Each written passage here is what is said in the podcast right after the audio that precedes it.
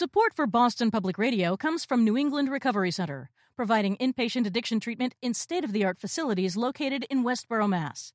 All major insurance plans accepted. Learn more at newenglandrecoverycenter.org. Today on Boston Public Radio, the Supreme Court saga continues. What was supposed to be smooth sailing for Trump and the GOP could turn into this year's October surprise. We'll talk to Meet the Press's Chuck Todd about the latest developments surrounding Kavanaugh's calamitous confirmation and other politics headlines. Then we open the lines and ask you, as messy as it's become, could the Kavanaugh allegations be a good thing for small d democracy and for big D Democrats? At noon, former Suffolk County Sheriff Andrea Cabral joins for this week's edition of Law and Order. And after crisscrossing the country on two national tours, Hamilton finally comes to Boston's Opera House. Does it live up to the hype? We'll ask WGBH Executive Arts Editor Jared Bowen about that and other arts culture events and controversies around town. That more is next on Boston Public Radio 89.7 WGBH.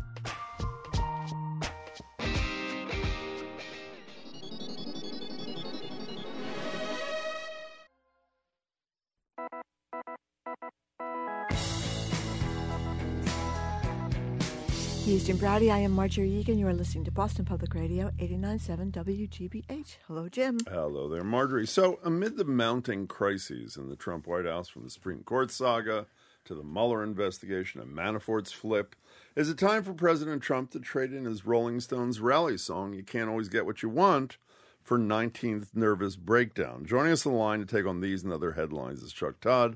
Chuck's the moderator of Meet the Press, which you can catch Sunday mornings at 10.30 on NBC Boston. He's also the host of Meet the Press Daily on MSNBC and the political director for NBC News. Hey there, Chuck Todd. How are we doing? Happy Thursday. And to you. To you too. So, uh, Chuck Todd, uh, Chuck, Senator Chuck Grassley has said that uh, there needs to be a statement by 10 a.m. tomorrow uh, from the accuser of would-be Justice Kavanaugh. If she doesn't produce a statement, or her lawyers don't, then then what happens? Do we have a do we have a, a hearing on Monday with just Kavanaugh sitting there? You know, and this is the look. On one hand, I think that Senator Grassley has made it clear he's willing to. He's given the appearance that he's willing to be flexible on how she testifies but he's not showing flexibility on when she testifies. Right. And and I think that that's I think um, good on him for showing flexibility of how she testifies, public, not public, lawyers out to California, all those things. Um, but I don't think they have a good explanation of why it has to be Monday or bust, right? Why why can't it be another week? You know, I look. I think Democrats that say, "Oh, it can go to the lame duck," they're playing games too right? They're they're they're they're wanting to game the system and say, "Ooh, let's see if Democrats control the Senate." Um, you know, no, but there is not a good argument by anybody making a case of why. I mean, the best argument you can make is why this has to be done Monday is because you want a ninth justice on the court in time for the for for for for opening for opening day on the court in October. That's about the only case you can make on that. There's really even this court operated obviously for a year with eight justices, so they've proven they can handle it just fine.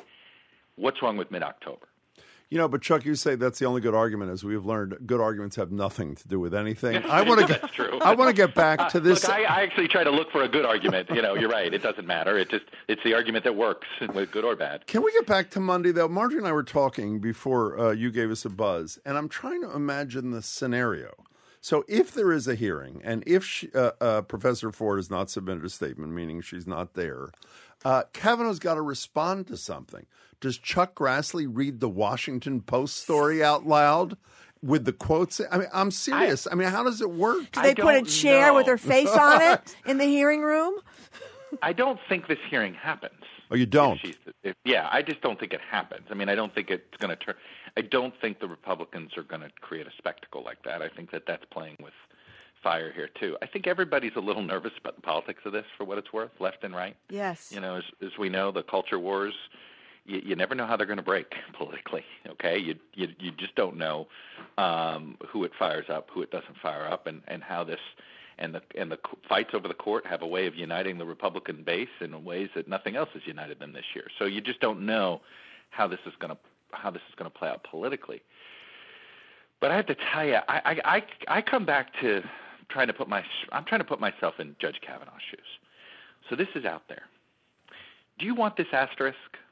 Do you want to be you know, how bad do you want to be in the court? Do you want this asterisk? If if if this were me and I'm as innocent as I as he claims he is, then bring on the FBI investigation. Ask for it. Is that still possible? do you think? I mean, we all remember just a, just a few days Why ago not? there was only going to be inter, uh, telephone interviews, and then a few hours later there was a full blown hearing. The president of the United States can order a background, basically the reopening of the background check. As they did That's on Anita. Hill, right? That's what this is. That's exactly what they did with Anita Hill. So you just open it up, and they talk to people involved, and they, you know, do the best that they can. It doesn't seem to be. I, I again, you know, it's funny. I've been thinking about Justice Thomas here, and thinking about Me too. do we know for sure? Do we know for sure that he would be the justice that he is today had he not gone through? You know, it's possible that the reason he's the guy who never says a word is he decided after that experience he's going to lay low. Maybe the experience embittered him, right? And maybe he's let decisions impact him. The point is, we don't know. We don't know if he would have been a different justice had the circumstances been different. Maybe he'd have been the most um, you know, the, the the guy who spoke the most. Um, and when he when he listened to, to this stuff, depending on you know what I mean. This you can't tell me this isn't going to have an impact on how he acts as a justice. You can't tell me that the experience didn't have an impact. He's a human being. Human beings react. Norm, you know, it is okay to, you know, it happens, right? You you you react personally. I, I just think, and yet he's been on there with an asterisk, right? He's always had an asterisk for anybody that went through that. You've always had this weird asterisk next to Thomas, right? It was this weird moment, and, and everybody's been uncomfortable with how that went down. Does Judge Kavanaugh want that asterisk? Yeah, but here, but but, Right. but Chuck, but even but i- i- if even and he if may there is have it anyway, but I would want to at least, you know, I think if you get through a background, and FBI, if you have the FBI reopen it and they get through the background check, I think it makes that at least puts the asterisk in pencil. He- he- Here's when you talk about reacting personally. Let me react a little bit, uh, less as a journalist, but as a woman and a mother and a regular citizen. If they don't have a hearing, this is what the Republican Senate and the President of the United States is saying to me that they have a man accused by, by all accounts, a very respectable, uh, upstanding woman of attempted rape, and they don't care whether he did it or not they're prepared to put the second sex offender, credibly accused sex offender, on the Supreme Court. And Clarence Thomas, in his almost saying nothing time on that court, has nonetheless ruled against women on reproductive rights, on equal pay issues, on their women's ability to sue for sexual harassment in the workplace. I mean, I can't be the only woman here who's beside herself over this. Oh, and Margery, you're not going to be. And this is you. You just you just raised what I think is is the politically the worst outcome for the Republicans is if they jam this through next week. but they right? are, If aren't they jam they? this through that next week. I don't know. I don't buy that they will. I think that I know there's discomfort there. Every again, I, I look. This is one of those, and I know it's possible. If Kavanaugh withdraws, it helps the Republicans, and if they put it through, it helps the Democrats. I know that that's weirdly counterintuitive, but you can picture scenarios I I think agree you're completely. right. I think you're totally know, right. where where where the where this would have that kind of political impact.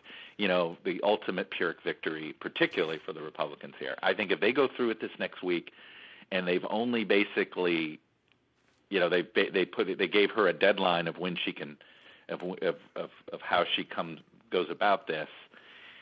I I just think it's going to then become an issue that rallies the left in a big way. Um, and yet, if if if he withdraws, if Kavanaugh withdraws, it's very possible this unifies the the Republican base in a way that we hadn't seen really since the two weeks before the presidential election. Can we talk about a couple of the individuals for a second? Uh, uh, Margery's favorite, and I mean that sarcastically, Senator Susan Collins, Lisa Murkowski, Flake, Corker. Now, Corker, even though he's sort of part of the resistance in the Senate after wanting to be vice president before he was part of the resistance, uh, Corker said, I guess it was yesterday, well, let's do Monday. If she, I'm paraphrasing, if she doesn't show up, then he did say this, just, let's vote. So put him aside for a minute. The Flakes, the Murkowskis, the the Collins, if they lose two of them, and uh, uh, and the Democrats hold, which I think is m- much more likely after the Professor Ford thing too, than it was and before. I never would have said that two weeks yeah, ago. me- Yeah, nor. I. Uh, do all those people end up voting for Kavanaugh, even though Professor Ford never had an opportunity on her terms, admittedly, to state her case before the American people? You know, I don't. You know, it's interesting, and I'm going to go back to Thomas here, and this is where part of me says I, I'm not as convinced he has the votes because of what you're saying. Remember, one of the reasons why Thomas got confirmed is that there was a slew of Southern Democratic senators at the time. Chuck Robb was in Virginia. You had um, uh, you had um, Sam Nunn still in Georgia. In fact, two of them, Sam Nunn and Wyche Fowler. You had Hal Heflin in Alabama. You had a whole slew of Southern Democrats who essentially got reelected based, you know, would, would, at this point in time in the in the late 80s, early 90s, were winning on the backs of African American voters. And there was a perception among Senate Democrats in the South that if they voted against Thomas, African American voters would punish them for this. So he got confirmed thanks to Southern Democratic senators. Remember, Democrats had the majority. Mm-hmm. I think a similar. uh, What I've been wondering is that there's is there going to be a similar fear factor among some Republican senators about women? You know, this gender gap keeps widening. You know, you know, there's you, you think, oh, geez, 12 points, 15 points, 20 points. I mean, eh, at some point you would think the fear of the gender gap biting them in reelection would give them pause at railroading this through, or, or the perception that they're railroading it through. So that's why I am not convinced that a party line vote. I, I just I think there will be a couple senators that back off a party line vote. I do. You know- I think if this is headed for a party line, 51-49, we've never had a Supreme Court justice this way, and, and I I just think it's a that is a we have never. I don't think there's ever been a Supreme Court justice that did not get at least one vote from the other party. That would be a, I think, a very, very, very bad precedent. I think there are enough Republican senators who would want to avoid that. Hey, Chuck, can you stay with us for all three hours today, please? No, but can I do a follow up to that just for one second, Margery? Yeah. One person you didn't, one Democrat you didn't name, who I think also suffers in the wake of this Kavanaugh thing, no matter what, is Joe Biden. Uh, Biden, Yeah. I, I believe, voted no. percent. But Bo, I, I was had Jill Abramson on the other night, former executive editor of the New York Times, who, along with Jane Mayer, as you know, has written extensively about the hearing. She was there. They also believe Mm-hmm. Thomas has committed impeachable sexual offenses since he's been on the uh, uh, Supreme Court, not just from before. Joe Biden ref- refused to call four women who would have been theoretically corroborating witnesses for Anita Hill. That rears its head again regardless of what the Kavanaugh outcome is, if Joe Biden decides to put his foot in this pool, uh, does it not? It does. Look, I've thought there's two things. There's always been two moments that he's got to fix in his political career if he's going to be able to survive this Democratic electorate. One is Anita Hill, and the other is is the crime bill of the mid '90s, which which increased African American incarceration levels to to these highs that now that that frankly people on both sides of the aisle have said turned out to be a mistake. But he was the champion of that. So he is he's got a he brings a ton of baggage on two specific issues that I think are front and center for a lot of Democratic voters, right? One is the criminal justice system and one is basically gender, you know, the issues important to women. Uh, and while yes, he has been the Violence Against Women Act is is that Joe Biden championing that too. So he's got plenty in his background where he's been on the forefront. But yes, I think that that he would he would be dealing his mid 90s record, starting in 91 with Anita Hill and going through the crime bill of 96. Um, that would that would if he doesn't get the Democratic nomination, it'll be because of his votes in that five year period. You know, th- then you've got the optics here of 85 year old Chuck Grassley and Orrin Hatch, who I think is 84 on the Senate Judiciary Committee. Uh, Orrin Hatch, as we know, is waving a copy of The Exorcist back at the Anita Hill hearings, accusing her of plagiarizing and coming up with the pubic hair and the Coke can line from that. Now you've got Orrin Hatch, who seems to have learned nothing from the Me Too movement, in which almost everybody denies everything, just like Kavanaugh is denying everything, uh, saying, well, I know Judge Kavanaugh, and I sure do believe him, but I don't know her, so I don't believe her. I mean, I can just imagine the heads popping off uh, if if these men show such ignorance on in any kind of hearing on Monday. You know, oh, that's why I think this hearing. I, I just never believed this hearing was going to happen. I think this hearing is so fraught with peril, more for Republicans than the Democrats, but for no women. And then they have this idea of having female staffers question her, and I'm just sitting there. So what you're going to do is bring more attention to the fact that you don't have women up there? And, and I'm sorry, these are elected officials. I, I understand if these were bureaucrats who'd, oh my God, having to question a woman at 85. These are elected officials. They have to win votes. They're out there talking to people and we have to protect them from themselves. Oh boy, don't let the old guy ask questions of women. Let's find another woman. Are you kidding me? Does that mean that any time an African American's up there, you have to get an African American to ask questions? Like this is just I just I don't understand why somebody thought that was a good idea and such a good idea. Let's leak it out. Well, okay, if this hearing happens, really? You know, Chuck Todd. I mean, at least say to tell me this. Tell me you're going to bring Susan Collins and Deb Fischer to come question. At least they're United States senators. okay. I, I this idea of having a staffer that's just it's embarrassing. You know, Chuck Todd, one last thing uh, for, b- before you go. You know, they had all those secret sex- sexual harassment uh, settlements in the Congress, and where they uh, yeah. we don't know who were the sexual harassers. A lot of them with tax money, by the way. Yes. Do, do we know if any of them are sitting on the Senate Judiciary Committee that, or in the Senate they're going to be voting on Kavanaugh or not? Here's what I can tell you: if there are, my guess is we're going to find out pretty soon, aren't we? God, I hope so. Thank you. Chuck, it's great to talk Thank to you, you as so always. Much, Thanks Chuck for your time. Uh, Chuck Todd. Uh, Did you know about that thing he just mentioned at the end about the the pro- the notion that women staffers might ask the question? No, I didn't know, and that's why oh I'm so glad we gosh. have him on because he knows a lot more than we do, and he's that's wonderful. Chuck Todd joins us every week, and we're so glad he does. He's moderator of Meet the Press, which you can catch Sunday mornings at 10:30 on NBC Boston, Channel 10 on most providers. He's also the host of my second favorite show after Jim's, of course, Meet the Press Daily on MSNBC uh, and the political director for NBC News. So, up next, we are opening the lines yet again, asking you about the latest developments surrounding the Kavanaugh confirmation. Listen to 89.7 WGBH, Boston Public Radio.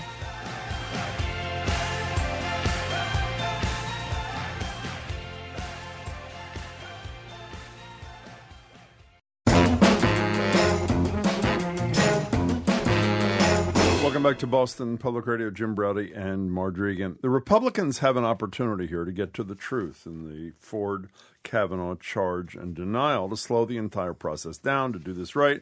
And seeing that this is a pretty important appointment and that it's for life, why not do it right?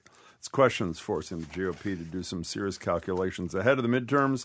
The male dominated party, by not taking Christine Blasey Ford's accusation against Kavanaugh seriously, could be penalized at the polls by alienating female voters. But off the latest developments, it looks like the GOP thinks pushing Kavanaugh onto the highest court is a risk worth taking. The chair of the committee, Chuck Grassley, has set a Friday morning deadline, as we said, for Christine Blasey Ford to decide if she'll testify on Monday. And even though he says he won't yield on the Monday date, he's offering her four options for testifying an open hearing, a closed committee hearing, and either a public or a private question and answer by transcription. So we want to know where are you on all this? At 877 301 8970. If you're a Republican, do you support the tactic? GOP women out there, could this affect your vote? And if Kavanaugh is not fully investigated, will questions about his legitimacy be a dark cloud over his tenure and over the tenure of those who choose to vote for him? You know, Margery, we our number is 877 301 8970. Chuck just said to us a minute ago, he was quite sure that there has never been a Supreme Court nominee who's been confirmed without any votes from the other party. And uh, uh, our coworkers just double checked that is true, uh, and this would be a first. And I, I, I, think there were three Democrats. Am I not right from red states who voted for Neil Gorsuch? I think that's right. And regardless, I think it may be before the Ford charges, they might have broken party ranks and joined the Republicans. I think right now this is a straight party vote. Unless some Republicans decide they're not going to do it. So, do you think there's going to be hearing? Chuck doesn't think there's even going to be hearing. He also dropped into that conversation a couple times if Kavanaugh withdraws. If Kavanaugh withdraws, we haven't talked about that much either. Is it possible that ultimately the Trump administration is going to decide that they want him to pull? Out of this thing and uh, pick somebody else for whom they'll fight on another day. The number is 877 301 8970. Yeah, and you can also tweet us at Boss Public Radio or Facebook at Boston Public Radio. Um, uh, can we go to the calls? Well, I just want to say a couple of things. I, I, I really do believe that the potential for this to be Year of the Woman on steroids part two could be really huge. Everybody knows now that uh, the Year of the Woman in Congress was essentially a backlash, I guess you could say, to the Clarence Thomas hearings that everybody now knows. That went from two to six women in the Senate. The four additional women were all uh, uh, Democrats. I think the number was 47 women were elected in the House, 24 for the first time. So that was, excuse me, obviously very significant. And as I've mentioned to you guys virtually every day in the last week, the ABC Washington Post most recent poll on the generic congressional ballot, meaning no names, you're going to vote for a Democrat or Republican. Uh, while there's a 10 point margin for uh, overall for the Democrats, there's a 25 point margin amongst women, all women. Uh, and that's before this whole Kavanaugh thing broke. So I, I think the stakes here well uh, beyond, well, not beyond, but in addition to a lifetime appointment or a lifetime confirmation of the Supreme Court, which is obviously huge, I think this, this the implications come the midterms are even huger. 877 301 8970. Can you say one other thing what? that I was shocked by this morning as we were preparing for today's show?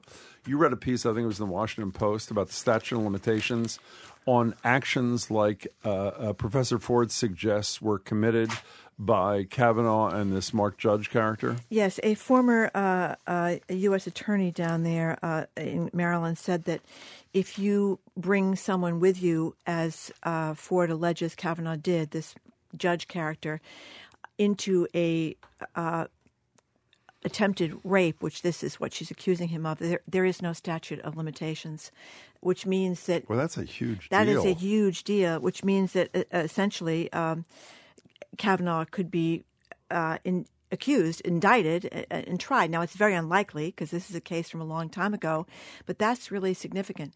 Um, this is but a, if that's true, then why aren't the law enforcement people in whatever county it's in? Have they reached out to her, apart from whether the FBI should investigate or not? Have they reached out to her and say, We'd like to talk to you because there is no statute of limitations and what you appear to be describing in your Washington Post interview and your lawyers are describing appears to fit that definition? Or have we heard anything about that? Uh, no, we have not heard anything about that. And I was stunned when I read that this morning. But that apparently a, a, a former U.S. attorney in, in, in, Maryland should know about the law in Maryland, and that's uh, what he's written. 877 301 8970. Let's start with Jay in Newton. Hi, Jay. Hello, Jay. Welcome. Hi, first time, long time. Thanks for taking my call. Thank you for both those things. Welcome. Sure. So I agree pretty much with everything that you've said, and, and I listen to a lot of the talking heads on the radio. And the only thing that I'm not really hearing or seeing is any of the, the moderate Republican um, senators who, in my opinion, need to put pressure um, either up front or behind the scenes with the leaders to say, hey, listen, if we don't have the, uh, you know, an FBI investigation, you know, you cannot count on my vote. And I'm just wondering, I mean, we heard from Flake. He's really the only one that has kind of come out and kind of implied that, um, you know, let's get this thing over with. But I'm curious as to your opinion as to do you think that that's really the only recourse, the only leverage? Because we know we can't count on Trump to do the right thing. So to me, that's really the only chance that Yeah. an FBI hearing is going to be open. Well, and and that was the issue I tried to raise uh, with Chuck Todd. I find it hard to believe that 51 out of 51 uh, Republicans, including a few, have been very critical of Trump uh, in the past, including the the two pro-choice women, are just going to fall into line if she never has an opportunity to tell her story. And keep in mind, Jay, she's not saying setting ridiculous uh, uh, terms. I, I want to repeat what I said to Chuck Todd for those who don't know the history, and I didn't remember it until I was doing a little research yesterday. This is not uh, unprecedented. This is exactly what happened when Anita Hill came forward late in the hearings on Clarence Thomas. And one of the great ironies, talk about a different time. Do you know who decided the FBI should investigate the charges against Clarence Thomas, Jay from Newton? The President of the United right. States who nominated Clarence Thomas, George H.W. Bush. And ultimately, they said the findings of the FBI uh, uh, cleared him. And by but the way, what a different time. At the Anita Hill hearings, Orrin Hatch went on and on about how the president had done the right thing by bringing in this investigation. Oh, I didn't remember uh, that. Is that so? Now he's saying the exact opposite. So, Jay, the long-winded answer to your to your much more focused question than our or my response is I do hold out hope that there are people of principle in the Republican Party, even if they ultimately end up voting for Kavanaugh because they believe him, who will say we should postpone this thing because getting to the truth is more important to getting to an outcome fast. So, Jay, thanks for listening and for your first call, and please uh, do it again. 877 301 8970. You know, it, it, is, it is just incredible when you think about what the uh, president and his Republican enablers are trying to do here. They're they're trying to rush through the appointment to the Supreme Court for life of the second credibly accused sex offender, uh, first being Clarence Thomas, who, in, in, case people don't know, was accused by Anita Hill, but since then has been accused by multiple other women, uh, and including a rear end squeezing uh, when While he was been a, on the court, a, a sitting yeah. justice. And there were also four of the women who could have corroborated mm-hmm. her story who were never there. So we have multiple people uh, who've accused uh, Clarence Thomas. We have one person right now accusing um, uh, Kavanaugh, although The Intercept has just reported some news about other people alleging things involving Brett Kavanaugh, but I have to read through it before I um, go any further with that. But, I thought, I'm sorry. But, but the point is, why, you know, I understand the Republicans' political needs to rush this, but that's basically what they're doing. They're basically saying, we don't, we have to rush this. Yeah, but you're saying I understand their political needs, but why but? This is what they campaigned, this campaign, a huge part of the Trump campaign, other than Trump himself, was we're going to change this court. We are going to create a court that will re- uh, repeal Roe v. Wade, that will right. change this country for decades. But I think it's they problematic. Are, they are one vote away from getting there. But I think it's very problematic for most fair minded Americans to change the court with someone who has been accused of what he's been accused of without an investigation. To at least was there an like investigation you, of Donald Trump? I can't remember. No, there isn't, and that's well. they voted for him, didn't they? So the well, answer again, is maybe you're again, misreading the again, public. They voted for him. I've said this a million times before the Me Too movement. Well, it has been that's historical true. in the United States of America that we don't believe sex uh, crime victims. We just don't believe them.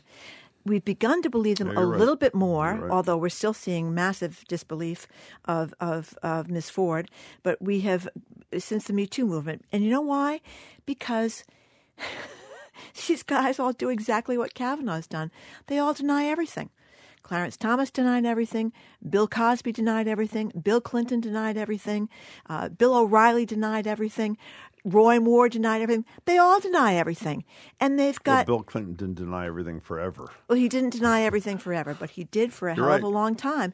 So, I- I- again, uh, I think that you begin to say to yourself, gee, who's really lying here? Sherry and Lunenburg, you're next on Boston Public Radio. Thanks so much for calling. Hi. Hi. Hi. This is my first call. Ooh. Um, I'm calling because, a- as Margery was just talking about, was how everybody denies. Susan Collins this morning was talking about how emphatically he denies what he did or didn't do or whatever. But the, I just want to know when was the first time somebody said, "Yeah, that was me. I did that. Exactly. I sex offender." That's right. You know, that never happens. And I'm not saying he did it or didn't do it. I would like to try and keep an open mind about it. However, when everybody else seems to think, well, he's so emphatic, how could he possibly have done this? You know, come on. Do you remember? Sherry, do you remember Clarence I'm. Thomas in the hearings? How he got up there and in this indignant voice and called everything. You know what he did too, which is very interesting. Which I re- realized when I reread the transcript. Um, she Anita Hill listened to. Uh, followed the hearings. When Clarence Thomas was asked if he'd listened to Anita Hill's testimony, he said no. He was why would she listen to any more lies? And then he got up there and unequivocally denied everything. And as we now know, I think it's fairly clear, Sherry, we know who was lying in that instance, and it wasn't Anita Hill. Sherry, just before you go, just to get Margery more aggravated with Senator Collins than she already is, Oh, when I had a Senator Collins was saying that uh, uh, Judge Kavanaugh emphatically denied the charges, did she also say that Professor Ford emphatically su- supports No, no. her own story, or no? Well, I heard this on a clip here, so no, I did not hear her say anything of that nature. Well, I think it's a major, big, big, big moment in the uh, career of uh, uh, Susan Collins, and I think how she behaves here is how she will be judged by history. Sherry, another good first call. Make one again, you too. Thank you know, you. there's a front page story in the Boston Globe this morning about Republicans risk angering women in the Kavanaugh case. I guess I'm Exhibit A on that one. But they have a quote in here from uh, Senator Collins uh, from a uh, radio station interview yesterday, uh, where she says that Kavanaugh's lawyers uh, should be allowed to question Ford and vice versa, uh, setting up what the Globe calls a potentially uh, intimidating courtroom like setting. Here's the quote from Collins I think it's not fair to Judge Kavanaugh for her not to come forward and testify, saying then that the allegations would hang over Kavanaugh's head. Right. And the answer, Senator Collins, is she's more than willing to come and testify as long as you do an FBI investigation, just like President Bush the first ordered in the Clarence Thomas case. End of discussion. John in Bristol, you're next on Boston Public Radio. Thank you for calling. Thank you. Good morning, folks. I just have a, a question, um, uh, actually a comment about Chuck Todd's remarks with respect to if Kavanaugh um, walks away, um, it would help the Republican base and hurt the Democrats. I kind of disagree with that a little bit with respect to the fact that if Kavanaugh did walk away, my opinion, I hope more opinions would agree with this, it's an admission of guilt or fear of guilt with respect to what he has done. And he doesn't want that to further impact where he is in life. Because if in fact he did do that, it not only hurts his case of becoming Supreme Court justice, it hurts who he is in current day life. So I think that's something that needs to be thought about if he does walk away. Well, John, I, I. I tend to agree with you, except if he did walk away, you know what he would say. I'm not saying it'd be convincing. He would say, I want to start by reiterating I have never done anything like what Professor Ford suggests I did to her. Never would, never have.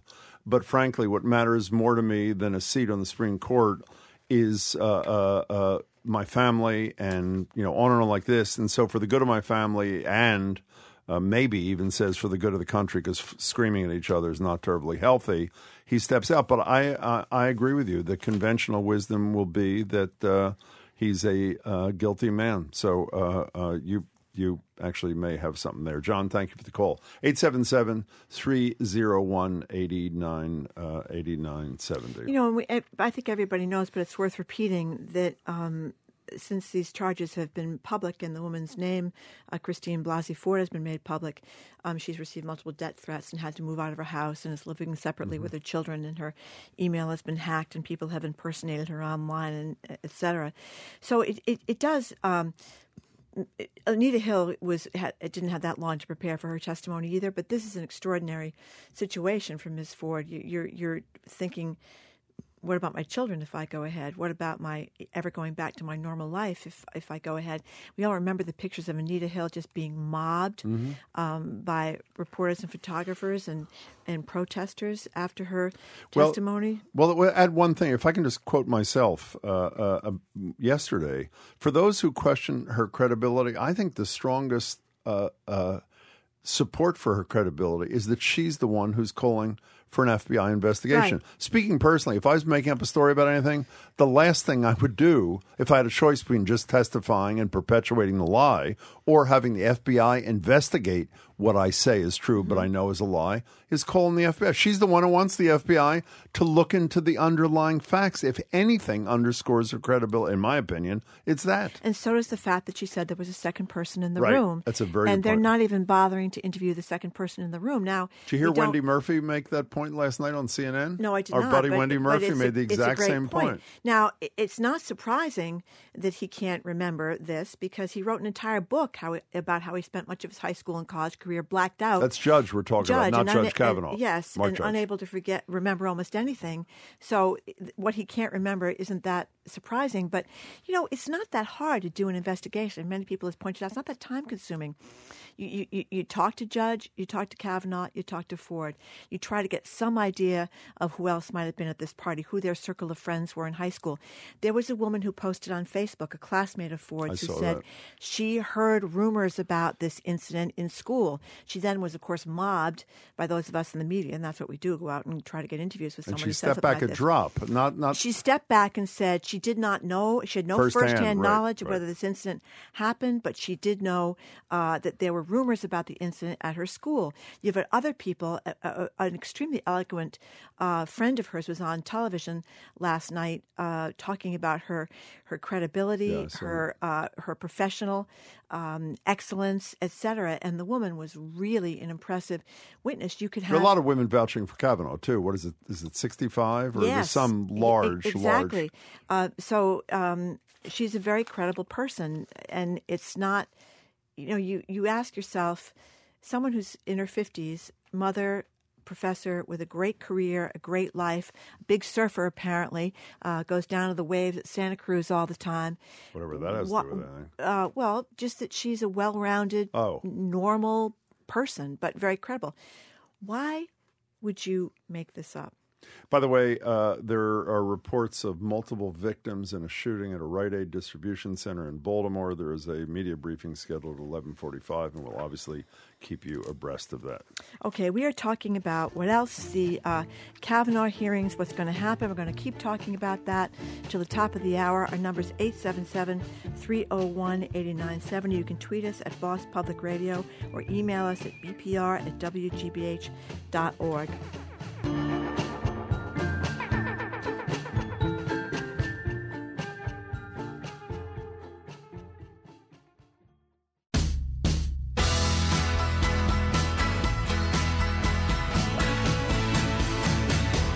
back to Boston Public Radio. Jim Braude and Margery. And if you're just tuning in, we're talking about Brett Kavanaugh's confirmation process, going over the latest developments, and asking if you support the GOP's push to get him onto the court, even if there is no FBI investigation, as Professor Ford is seeking, and as the Republicans say there will not be, should the Senate Judiciary Committee do due diligence and thoroughly investigate Ford's accusations against him or just move ahead next week. 877-301-8970. You know, one thing I also don't understand, I, am I right in saying Chuck Todd said to us a few minutes ago, he doesn't think there is going to be a hearing. And so, does not. so if there, one, I don't understand how a hearing works if there is one, as I say, because who presents her side to which Kavanaugh would respond, which would argue there won't be a hearing.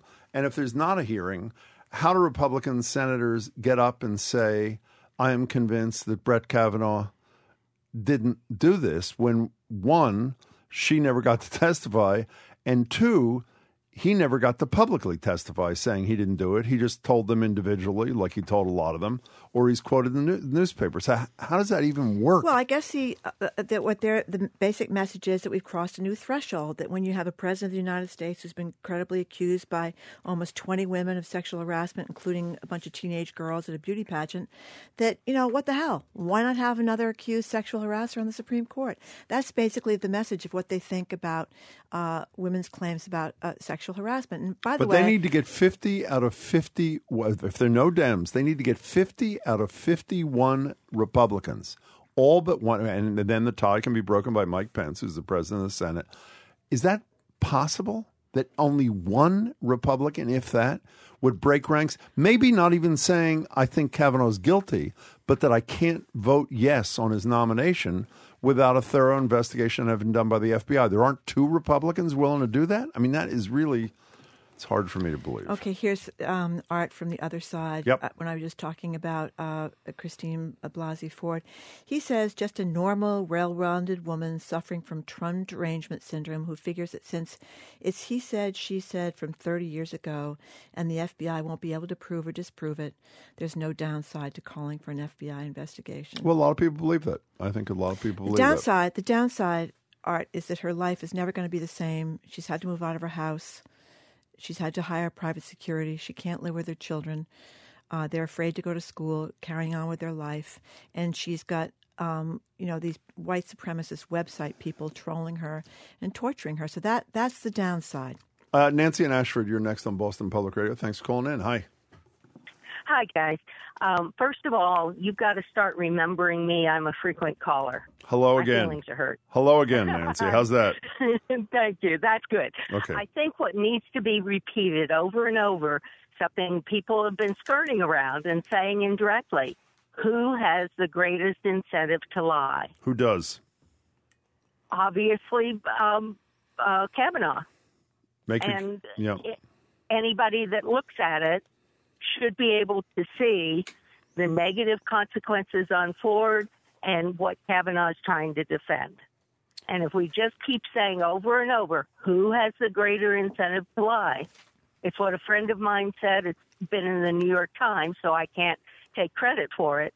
But who has the greater incentive to lie? Now, Nancy, before you go, I want you to listen to this carefully. Thank you for calling again, Nancy. Is that okay? Oh, I made you feel guilty. Nancy, thanks for your call. We appreciate it. You know, sure, you're welcome. I mentioned to Jim this morning that there's a great story in the Washington Post. I don't know if the timing was intentional or not, talking about the rape of a 16 year 16-year-old, old in a high school in Texas. And it gives some understanding of the dy- dynamics of these kind of cases where, um, once again, it was the victim that was put on trial and basically driven out of town on a rail with just gross um, attacks on her. That, that's what happens. I don't know what the dynamic is, but for some reason, we are incredibly hostile towards women who accuse men of sex crimes. We just we just don't want to acknowledge it. We don't want to admit it. And we think that we can look at men and see which ones are guilty of this kind of thing. I have heard a million times, well, I, I know, I, I know Clarence Thomas. He couldn't do this. I, people said uh, Roger Ailes and uh, at, Fox. All these women said, "I've worked with Roger Ailes for years. He's never done anything like this." It's as if they don't learn anything from the priests. You know, oh my goodness, Father Geoghan was a wonderful guy. He was a wonderful pastor at St. Julia's Parents Parish. How could he possibly? He looked like a little Irish elf. How could he possibly have raped dozens and dozens of little boys and little girls? We don't learn anything, and we never ask ourselves, why are we so hostile?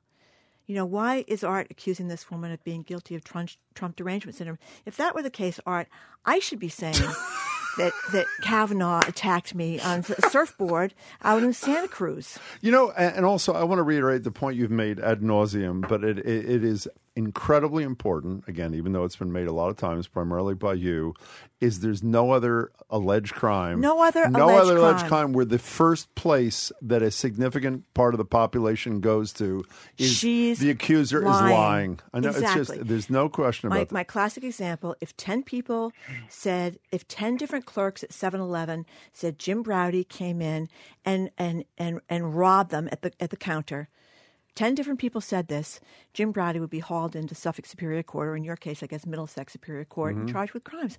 But if 10 women who don't even know each other say You're the totally same You're things totally right. about men, in the Les Moonves case, that he grabbed my head and, and shoved it into his crotch, I don't think Les Moonves would have survived for all these years as the head of a Fortune 500 company making $69 million a year and now hoping he's going to get a $100 million golden kiss on the way out the door. Stephen in a car, you're next on Boston Public Radio. Thanks for your patience. Hi. Oh, patience I have, especially for you guys. Thank you very Um, much. One of I remember Anita Hill, and I remember uh, Clarence Thomas. Uh, and one of the only good things about remembering back to '91 and before that is you can also remember things from Emily Dickinson, who talked about small things in rather small poems that might have seemed childish if they weren't so right on to, in terms of the truth and in terms of a, a savage demand for the truth. And one of the things that bothered me when I watched Judge Kavanaugh on television, and this is a little thing, but I urge people to look at these little things. There was a, a pregnant moment. There was a moment. There was a lot of disruptions in the world.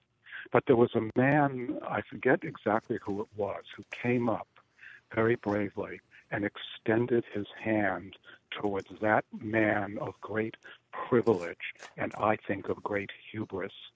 Um, he would get into any social club to which he applied, I guarantee. I wouldn't write a letter. But the thing is that he looked at that man with a sense, a visible sense of shock and horror, and he turned from that man. You know who the man was, uh, Stephen? Yes, uh, his son. He had lost a child. Was killed. Was killed. Yes. And for me, it was a pregnant moment because when I watch someone who has had an extraordinary privileged life um, turn away, I have a sense of Emily Dickinson's certain slant of light, and it's not a an attractive, pretty slant of light. It would have shown me that he had an openness, that he was willingness yeah. right there and then to listen can I just say, I in, in, in all, I happen to be with you. By the way, the guy's name was, uh, I can't remember his first name, Guttenberg. His, his uh, kid was uh, killed in, uh, in, in Parkland.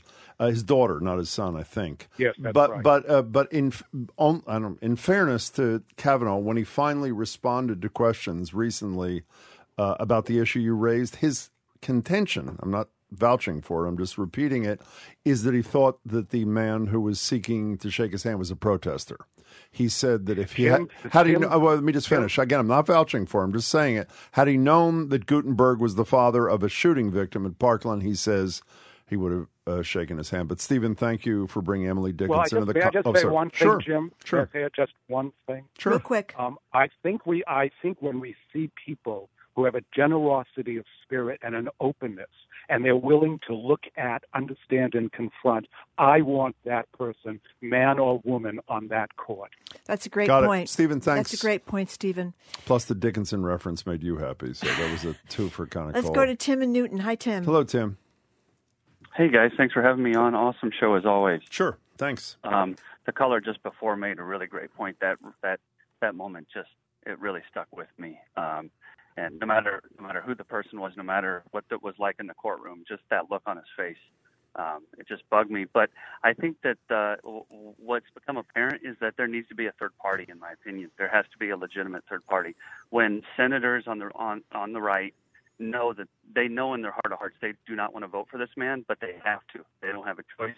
In the same way, nobody wanted to vote for Hillary and nobody wanted to vote for Donald, so we had to make a choice. There's got to be no. Oh, Tim, we're Tim, losing you. Yeah, it's a bad connection. What Tim said in the second half of the call is that when nobody really wanted to vote for Hillary Clinton or for Donald Trump, and for those who don't remember that, I know that there are people who are offended who like Trump or like Clinton. As we've said only 10,000 times, they were the two least popular candidates uh, in the history of polling in American presidential elections, with Hillary Clinton being a little less uh, disliked than uh, Donald Trump was in those polls. Jake from Beverly. Hi, Jake. Hi, Jake. Hey, guys. Uh, thanks for taking my call. Sure. So I, I believe Dr. Ford, and um, I think she's a very credible accuser. I just don't understand why she won't testify on Monday. Um, I don't see what she has to lose. Uh, definitely, an FBI investigation would be the better alternative. But I think if she doesn't testify, it makes it very easy for Republican senators to say, "Well, you know, she wouldn't come and defend what she, uh, what she said. She wouldn't defend her accusations. Uh, so, in you know, without any more information, I'm going to vote for Kavanaugh." By the way, I think Um, this. I completely agree with the second half of what you're saying. That's what it allows them to say. What her lawyers have said is are two things.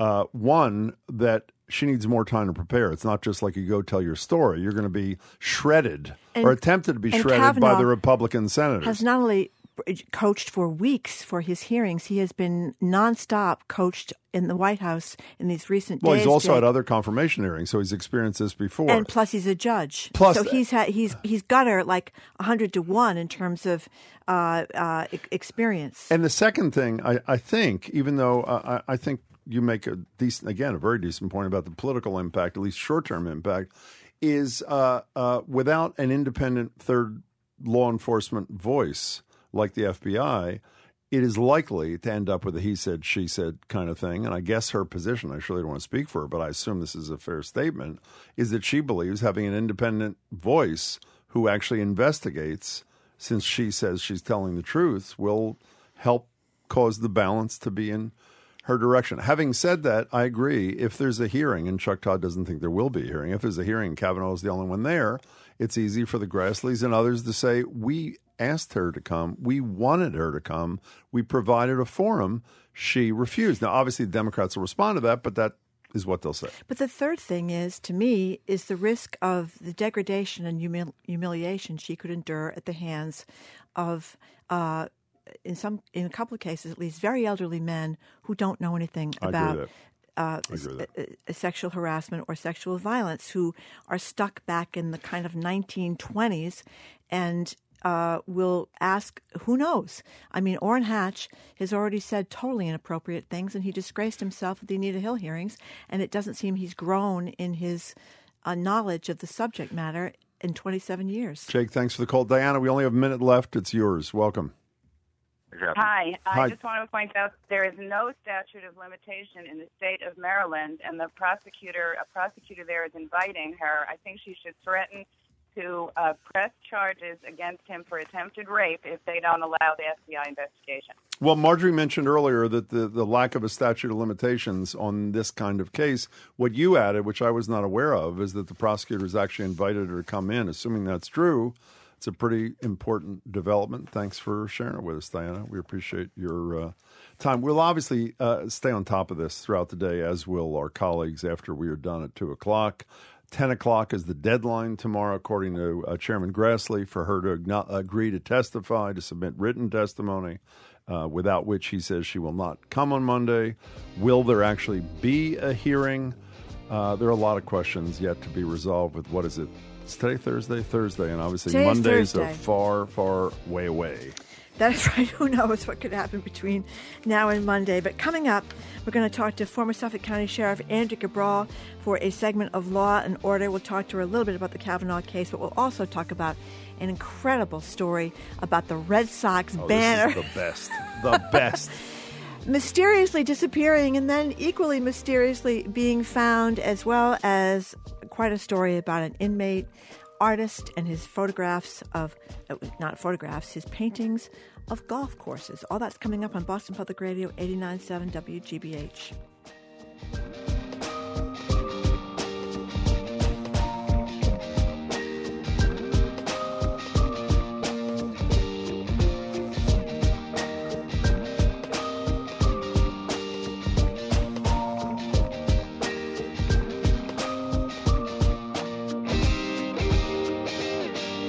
Noon on today's Boston Public Radio, the top official at ICE is doubling down on his comments that the immigration detention centers are like summer camps. Even though there is reporting they're unusually cold, there have been documented instances of abuse, and the American Academy of Pediatrics says detention can cause psychological trauma and long term mental health risks. Talk to Andrea Cabral about this and more on today's edition of Law and Order. WGBH Executive Arts Editor Jared Bowen is here with a take on Hamilton and the latest arts and a culture controversy around town. Then we talked to Mark Leibovich, known for his coverage of politics for the New York Times. He thought he was making a departure by writing about the NFL, but it turns out football is as clubby and swampy as DC. His book is loaded with great gossip and details, so stick around to find out why Bob Kraft really loves eating organic eggs. That and more is next on Boston Public Radio.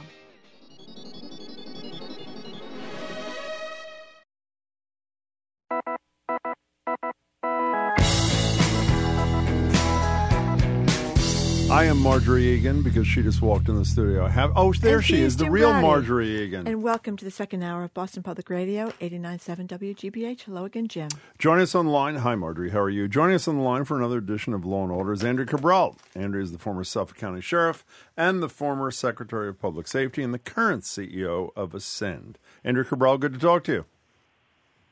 Good to talk to you both. Andrea, we have just spent about 40 minutes talking with listeners, well, actually almost an hour because we talked to Chuck Todd about the Kavanaugh case. We wanted to get your quick two cents before we move on, on to other law and order topics. What do you make of it? I think it's um, insane that uh, we're in a position where the United States Senate is forcing a confirmation process, rushing and hurrying a confirmation process in the face of uh, negative information about the nominee, which ordinarily would be the subject of an FBI uh, investigation by way of a background check, that they're rushing this process uh, not just in the face of that, but in the face of the actual um, person who alleges to have been victimized by this nominee calling for the FBI's intervention. And they're just ignoring all of it and demanding that she come before them. They won't interview any other witnesses. They want it to be um, what they keep calling a he said, she said, which bothers me tremendously, um, that phraseology for that. They want to be in the position of being able to say they can discount her testimony before them. And it's a shameful um, low point. We keep saying that this is a low point, that's a low point. This is yet another low point uh, for the legislative branch in the way that they deal with um, Donald Trump's nominees to the judiciary. Why do you object to? I I just said she said he said myself a couple of minutes ago. So if I am going to be chastened, I want to know why. What that is what it becomes if it essentially is her word against his without uh, an independent investigation, isn't it? Well, a it should be she said he said because she's the one that's coming no, forward right, with course, this yeah. information. Um, so the he said she said part is sort of a it it it it's more it, it evokes the real balance of power versus what is actually happening. So I think that's part of why uh, part of why it bothers me. But they can't credibly call it um, a search for the truth if they limit the information that they're willing to consider in order to find that. No investigation does that. Not a criminal investigation, not a civil trial, not any proceeding where uh, the truth, uh, inside of or outside of court, where the truth is the, supposed to be the end game, ever cuts off the amount of information that that uh, the fact finder can have before herself or himself uh, to, to reasonably conclude uh, where the truth lies, and that's exactly what they're doing. So we're talking. They're rigging it. They're essentially rigging the process. Can we talk to? We're talking to Andrea Cabral. Can we move just from the sublime to the ridiculous? I have to say, uh, Yeah. I've been doing this for 20 years. Or the horrific to the ridiculous. There are some great sound bites. This one might be in the top 10 ever. There are two Malden guys, Louis, I hope I pronounced that, Iacuzzi, and James Amaral, who yesterday were saying there's been a little change in the story. They hope to receive some sort of compensation from the Red Sox, maybe a ticket or two, maybe meet a player or two, because on the McGrath Highway, they're just driving along and they happen to find the 2018 Red Sox division title banner. They haven't won the championship yet in the division, but they're about to today or tomorrow, whatever. Uh, here is what the uh, two of them, Louis and James, a part of what they had to say yesterday. We're hoping they do the right thing. You know, we did the right thing. We could have kept it. We could have put it on eBay. We could have, you know, we got connections where we could have reached out to other sources. We're big supporters of the Red Sox. And we want to see them win, and we want this banner to go back on Lansdowne Street or wherever it belongs. And James Amaral went on to say, We're working too. I mean, my man had to run across three lanes of traffic to get this thing. Well, it turns out that their uh, desire to be compensated for their uh, wonderful uh, act of uh, public spiritedness uh, has dissipated a bit. Apparently, they returned it. Now, as someone who's been in the criminal justice field for a, a long time, how credible did you find their story that it fell off a truck on the McGrath Fell off a Highway? truck. There, uh, Andrea Cabral. Yeah, I, I tend to think that's um, that's a little suspicious. I mean, uh, also the you know they're driving on McGrath O'Brien Highway and pull over and run across three lanes of traffic to retrieve this thing without being hit. I mean, anybody who's been on McGrath O'Brien Highway knows that that is at best a risky proposition. So I don't know exactly where this banner came from, but I my as a as a former prosecutor, I would be looking for the exact area that they said that they uh, retrieved it from, and I would be looking at any businesses or any public surveillance cameras, and I'd be getting the footage. That would be my first go-to to see whether or not, based on the story they're telling, that that actually happened in that time. In, in that space as they've described it, but it you know the Red Sox are probably not overly interested um, in that because they the the situation has been resolved. But that was my reaction as a prosecutor to it. You know, uh, I just uh, we rarely do this, but I think the sound is so fine. Do you mind, Margery, if we Oh, listen to it it just again. one more No, time? absolutely. These are this is Louis Iacuzzi because we'll never get to hear By the way- two quite like this. And James Amaral, what? By the way, one quick thing too that's Yeah. so crazy about them running across the three lanes of traffic. They didn't even know what it was. Mhm. They, they didn't know what it was. It was just something that people supposedly were That's swerving to point. avoid. I think any one of us, who among us, Andrea, has not seen some odd thing in the roadway? Stop the car. Stop the car. And Run race across to three cro- lanes. Exactly. I certainly I do that every day. So here is Iacuzzi and Amaral just one more time. Here they are. We're hoping they do the right thing. You know, we did the right thing. We could have kept it. We could have put it on eBay. We could have, you know, we got connections where we could have reached out to other sources. We're big supporters of the Red Sox. And we want to see them win, and we want this banner to go back on Lansdowne Street or wherever it belongs. You know, the beauty of the I love every line is great. We could have put it on eBay. we got connections. I know. We know people. It's just it's almost like a movie, Right, uh, essentially. In any case, No, uh, it's it's it's awful. I mean, they really, honestly, you know, the, it, it's the whole thing is is is is just, you know, it's pretty bad. It's sort of like saying, you know, hey, I found your car um, uh, with the keys in it uh, in a part of town I'm not going to tell you about, and I want to do the right thing, but if you want to get your car back, you know, you're going to have to you're going to have to do something. You're going to have to pony up some money. I don't I don't know how they thought they were going to get away with this. That's the, you know, they're dealing with the Red Sox organization. Um, and I just don't know how they thought publicly saying something like, look, if they try to put up a second banner, you better believe we're going to be out there holding up the original to tell people it's not the original banner. And I'm thinking, it, to what end? Like, By the what way, exactly do you think would be accomplished? There's some breaking news. We just the Associated Press is reporting that uh, Chuck Grassley has ordered an FBI investigation of the banner stealing Oh. from the Red Sox. So as soon as they complete that, there Got will me be. all excited I there. knew. We're talking to Andrea Cabral. I know, really. I thought you were going to say something real. So did I. Well, there may be. A sh- I I don't think this story is over yet in terms of But Kavanaugh. Andrea, I want you to know one of our regular emailers, Robert, just emailed to say he would love to see Andrea Cabral questioning Judge Kavanaugh. So there you go, vote of support from Robert. So I, I would I would love to do I that bet you myself. would. So, um, Andrea Cabral, people may recall that uh, Yarmouth police officer Sean Gannon and Auburn officer Ronald Tarantino were both killed in the line of duty um, by people who had very long criminal records. I, I think this is what is behind Governor Baker's uh, legislation that would revamp the so-called dangerousness statute, which allows judge to keep uh, criminal defendants um, awaiting trial behind bars if they are deemed to be dangerous to the community. that was initiated by Bill Weld, was it not? I, It- I'm it was initiated yeah. by Bill Weld after a guy uh, who got out of prison went out to California and killed this young couple. I remember that there was a big uproar over that uh, case. But anyway, um, what do you make of this? Well, I, I think it'll be interesting to see uh, what the bill looks like um, by the time it gets through the House and the Senate. Um, if it gets to the House and Senate and the conference committee, what you know, what things are added, what things are, are taken out. Um, you know, essentially, I agree with the idea that that uh, prosecutors should be able to hold a dangerousness hearing at any point during the process. So the way I. the statute was originally, uh, the way it exists now, and the way it was originally written was that you know you had to do it at arraignment. And quite frankly, at arraignment is the point in the proceeding at which you know you may know a lot about a particular uh, crime or a particular defendant, but it's the least you'll know usually, given what you know by the end of a proceeding. So it makes sense to be able to do it um, at any point. The only the concern that I have is, um,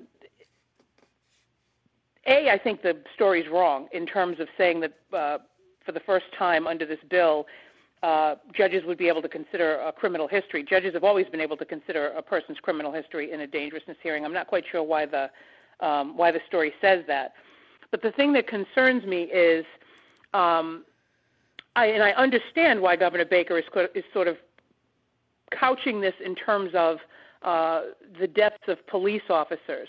But those are the kind of visceral, you know, they say hard cases make bad law. If you if you're going to revamp the dangerousness um, law, it can't you can't have people having sort of a visceral reaction to the deaths of police officers. And the fact that he's included assault and battery on a police officer, which is a felony, as one of the um, one of the crimes that can be considered troubles me because people get charged with assault and battery on a police officer for shoving a police officer or allegedly shoving a police officer. Um, uh, you know, and, and so I worry about that as being a trigger for a dangerousness hearing. I think what I would have preferred is if the legislation had included, as David Nathanson says, some backup data. Look at the data first. See how frequently the dangerousness uh, statute is being used by prosecutors currently, what kinds of crimes um, are most used to trigger a dangerousness hearing. See what the data tells you, and let the data, because the da- the numbers will lead you to the places that you know really are going to enhance public safety.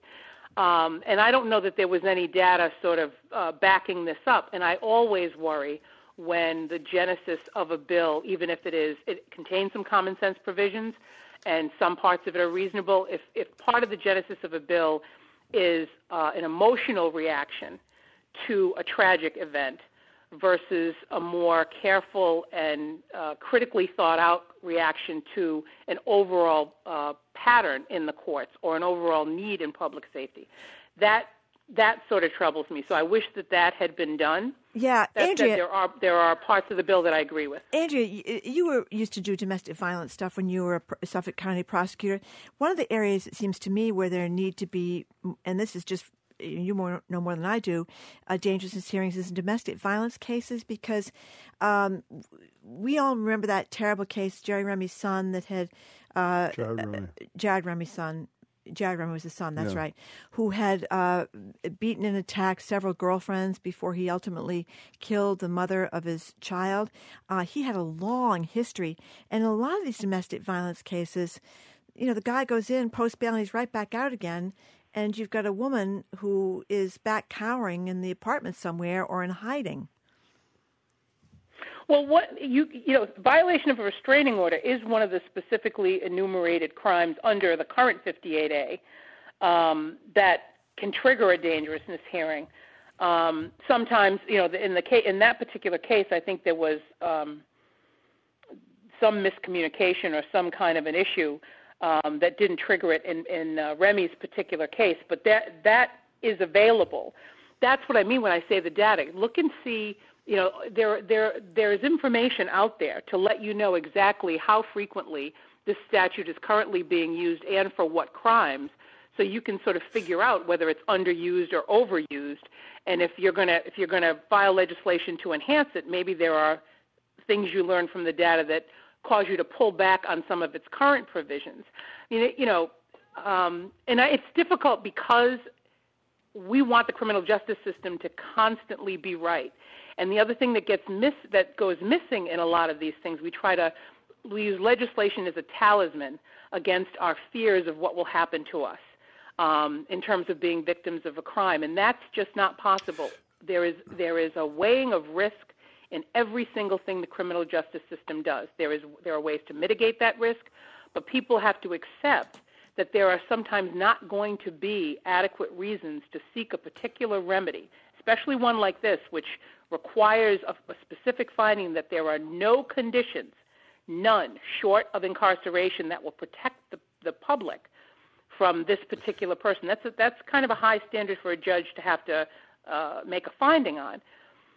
Sometimes that that risk is going to exist, and sometimes people are going to act on that, and and terrible things are going to happen. I just want us to be careful about not um, legislating from a more visceral Yeah, I want. I, uh, place.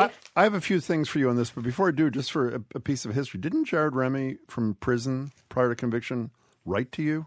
Did he not? Yeah, he did. In a fairly threatening way, to- did he to not? Margery? To Yeah, Margery, me, yeah, I, didn't I he? forget what he said. I don't think it was a nice letter. Yeah. In any case, uh, uh, I have a couple of things for you, though. When you talk, for example, your concern, Andrea Cabral, about uh, including it, in terms of the criteria for a dangerousness hearing to be initiated, uh, uh, assault and battery on a police officer, and sometimes assault and battery is. I know you don't mean minor, like it's nothing, but it's not, you know, pushing as opposed to uh, what we would ordinarily consider assault and battery having a right to have a dangerousness hearing doesn't mean that a judge is required to hold the person. It just means that it triggers the ability to have one. And if the underlying offense that caused the dangerousness hearing to be had is one that a someone might argue was as minor as, and I use the term minor in quotes so you don't send me angry emails out there, is pushing a police officer rather than punching him or her, or that sort of thing, then a judge would say, I deny the request to hold him. Isn't that what's likely to happen? Right, and prosecutors will make a decision based on the enumerated facts of the particular felony. I'm just I'm saying I I'm cautious around things like this. Um, and I'm cautious whenever we expand the law to include. It doesn't mean that I ultimately think that it ought not to be expanded. I'm just cautious in my approach to it. And what I was saying Okay. is that the cumulative effect of um, the tragic deaths of these police officers being so prominently considered in expanding this law, which generally, and this law applies uh, well beyond um, things that result in the death of police officers. I'm just urging, um, I always urge caution when you have the power through legislation to drastically change um, a particular thing in the Got it. criminal justice system. Can, can I just say? all I'm saying. Can I just say one last thing here? I, I I just fear, as we're having this long discussion about a really important topic, that a lot of people may not even understand the underlying thing. Please correct me if I'm wrong in this 20 second summary.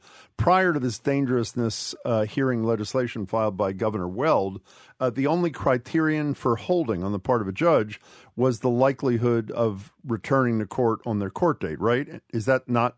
And this expanded the the breadth of things that a judge could consider when he or she was deciding whether to hold somebody. That was the genesis of this, right?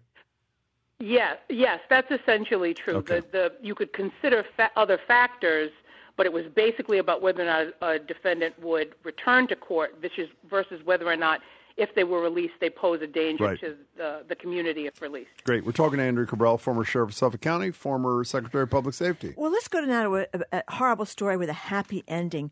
Tell us about this Valentino Dixon, uh, whose uh, life sentence, um, a, a 39 to life sentence for murder, was overturned after he started drawing pictures of golf courses.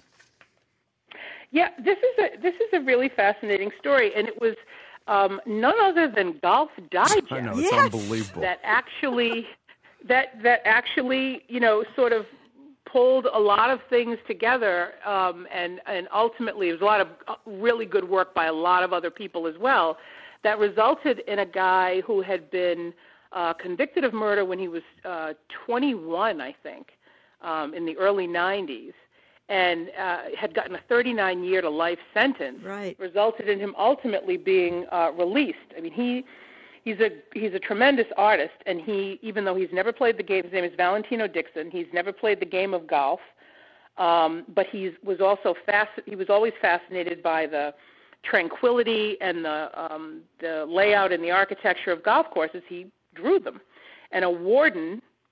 He was sentenced to Attica, um, which is a notorious uh, uh, prison. Um, and he, a warden who golfs, asked him to draw a golf course. I think that he probably had a photograph. I think he draws them from photographs, and liked it very, very much. And this, this Dixon just drew these things all the time. They're beautifully laid out and incredibly, incredibly detailed.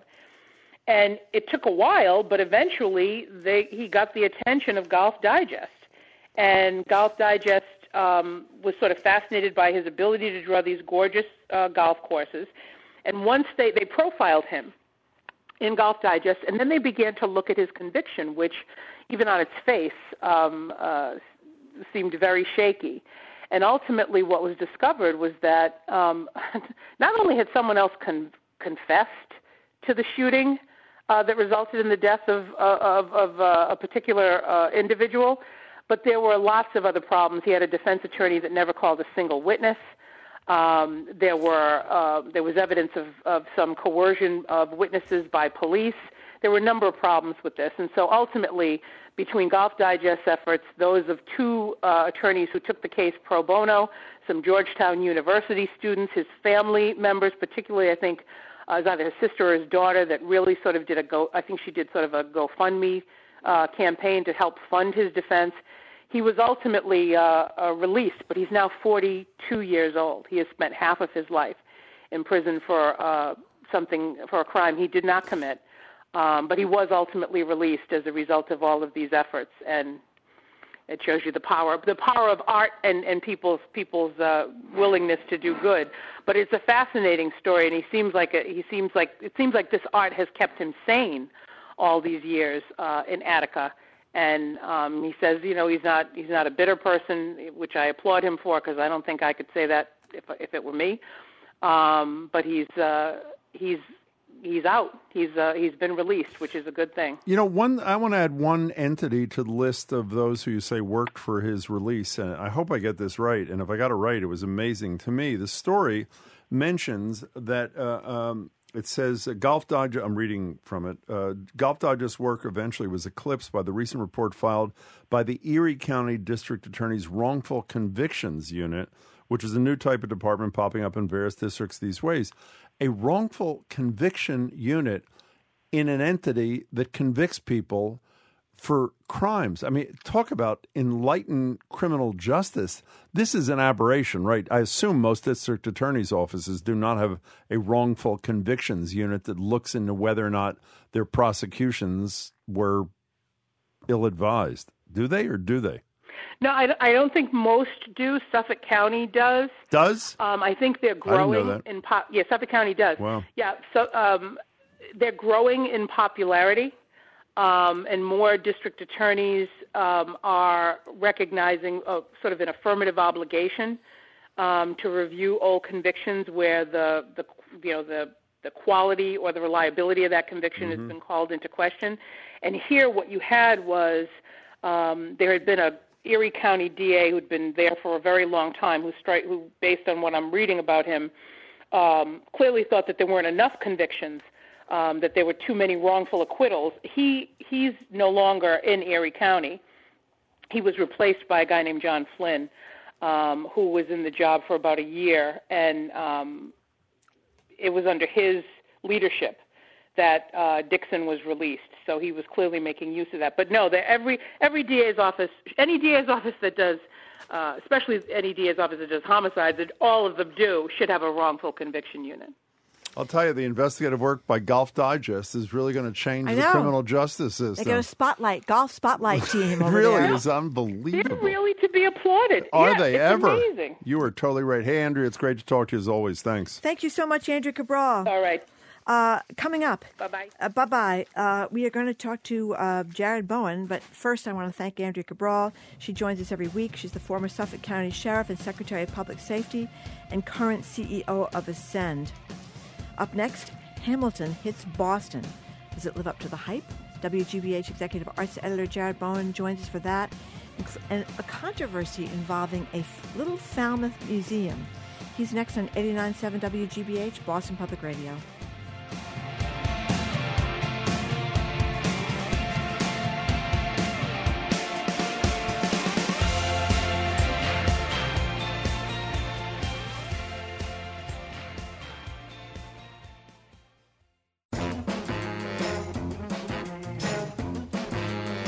Welcome back to Boston Public Radio. Jim Braude and Margery Eagan. In 2015, Hamilton made its Broadway debut.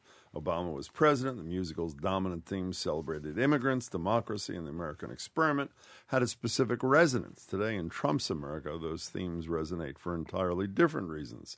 This year, it launched its second national tour, which brings it to the Boston Opera House. So, after crisscrossing the country and even the Atlantic for a spin in London's West End, does it still hold up and live up to the hype? GBH's executive arts editor Jared Bowen apparently would know. He saw it on Broadway, and last night he was at the Boston Opera House. I was doing my laundry. He joins us for this and his review of other arts and culture events in and around town. Hey there, Jared Bowen. Good afternoon. Okay, so you saw it in Boston, Hamilton. What's your take? I did. It is masterful and it's magisterial. I- It, it really is. Uh, and I, I think I had mentioned the, the last time I, I had seen it. I was skeptical because I've seen thousands of performances over the years, and I thought, is this something that has just been hyped to oblivion? And it's not, because it's unbelievably inventive and revolutionary as a musical. So let's take us through what, what the musical is about. It is Lin Manuel Miranda writing about Alexander Hamilton. He's an immigrant from the West Indies, comes to the U.S., he's viewed as dim, he's an orphan, he's an immigrant who must prove his worth. He's scrappy and hungry and not about to throw away his shot to be part of the American Revolution and then later to be part of the American experience, uh, experiment that is happening in terms of creating this democracy. Uh, and By so, the way, can I interrupt you? I want to say, since you mentioned his shot, why don't we enliven the festivities with a little clip from my shot, obviously from Hamilton. I am not throwing away my shot. I am not throwing away my shot. And yo, I'm just like my country. I'm young, scrappy, and hungry, King's College. I probably shouldn't brag, but dag, I'm amazed and astonished. The problem is a lot, a lot of brains, but no polish. I gotta holler just to be heard with every word. I drop knowledge. I'm a diamond in the rough. A shining piece of coal, trying to reach my goal. My power of speech, unimpeachable. Only 19, but my mind is. Yeah, my sense, Margery, is if we ever got to Seoul, we'd probably like it. So, you know uh, what? You know what? May I just say something that is incredible about this musical? That you can hear every word. You know, so many times you go to a musical and it's Oh, hard. It's true. They enunciate every single word. That's a big deal. Well, and I think it's in the writing. Th- There are so many reasons that this show works. And- And let me just say, on a, a wide spectrum, it's because everything works the costumes, the lighting, the set design, the choreography, which is just completely mesmerizing and exquisite, especially as they're rendering Civil War or Revolutionary War battles, rather. Uh, but you just heard this, the, the recording from the Broadway cast album, just as good here, but it's the way Lin Manuel Miranda writes, which is he's, he takes this very dense history uh, and, and, and offers so many layers, and he does it musically through rap and through hip hop and R and B and slight allusions to show tunes that I heard last night that I had never heard before. I mean, this was one of the great discoveries for me is to be there again and to realize how much I had actually missed the first time because there is so much that's happening wonderfully at once. Which show tunes? Uh, you're putting me on the spot, but Okay. it, it's more, you know, periods of music that he refers to uh, through the various characters' voices. But you also have to remember, Lin Manuel Miranda won the Pulitzer Prize in Drama for this in 2016. What also captured my attention last night was the end of this show, and it's almost as if you are listening to Shakespeare for the poetry, for the cadence, and, and how he uses language. Uh, The man is absolutely brilliant, and, and let alone the fact that he's taking this massive Ron Chernow book that he lugged on vacation and saw this story that could surface and then completely upends it because we think of the founding fathers as these white men creating uh, making history but he changes it and for the most part we're seeing black and latino actors and, and few white men on stage God, we are the two biggest losers, Margery. I'm just thinking. We got to interview Ron Chernow. That's sort of close. Yes, we did. We got to interview his co- his uh, college roommate that who did that great PBS thing. That's sort of close. I have watched the video, which is brilliant, of the first time he ever performed any of this. Remember at the White Yes, House, yeah. and the look on Obama and and Michelle Obama's face. I mean, it was.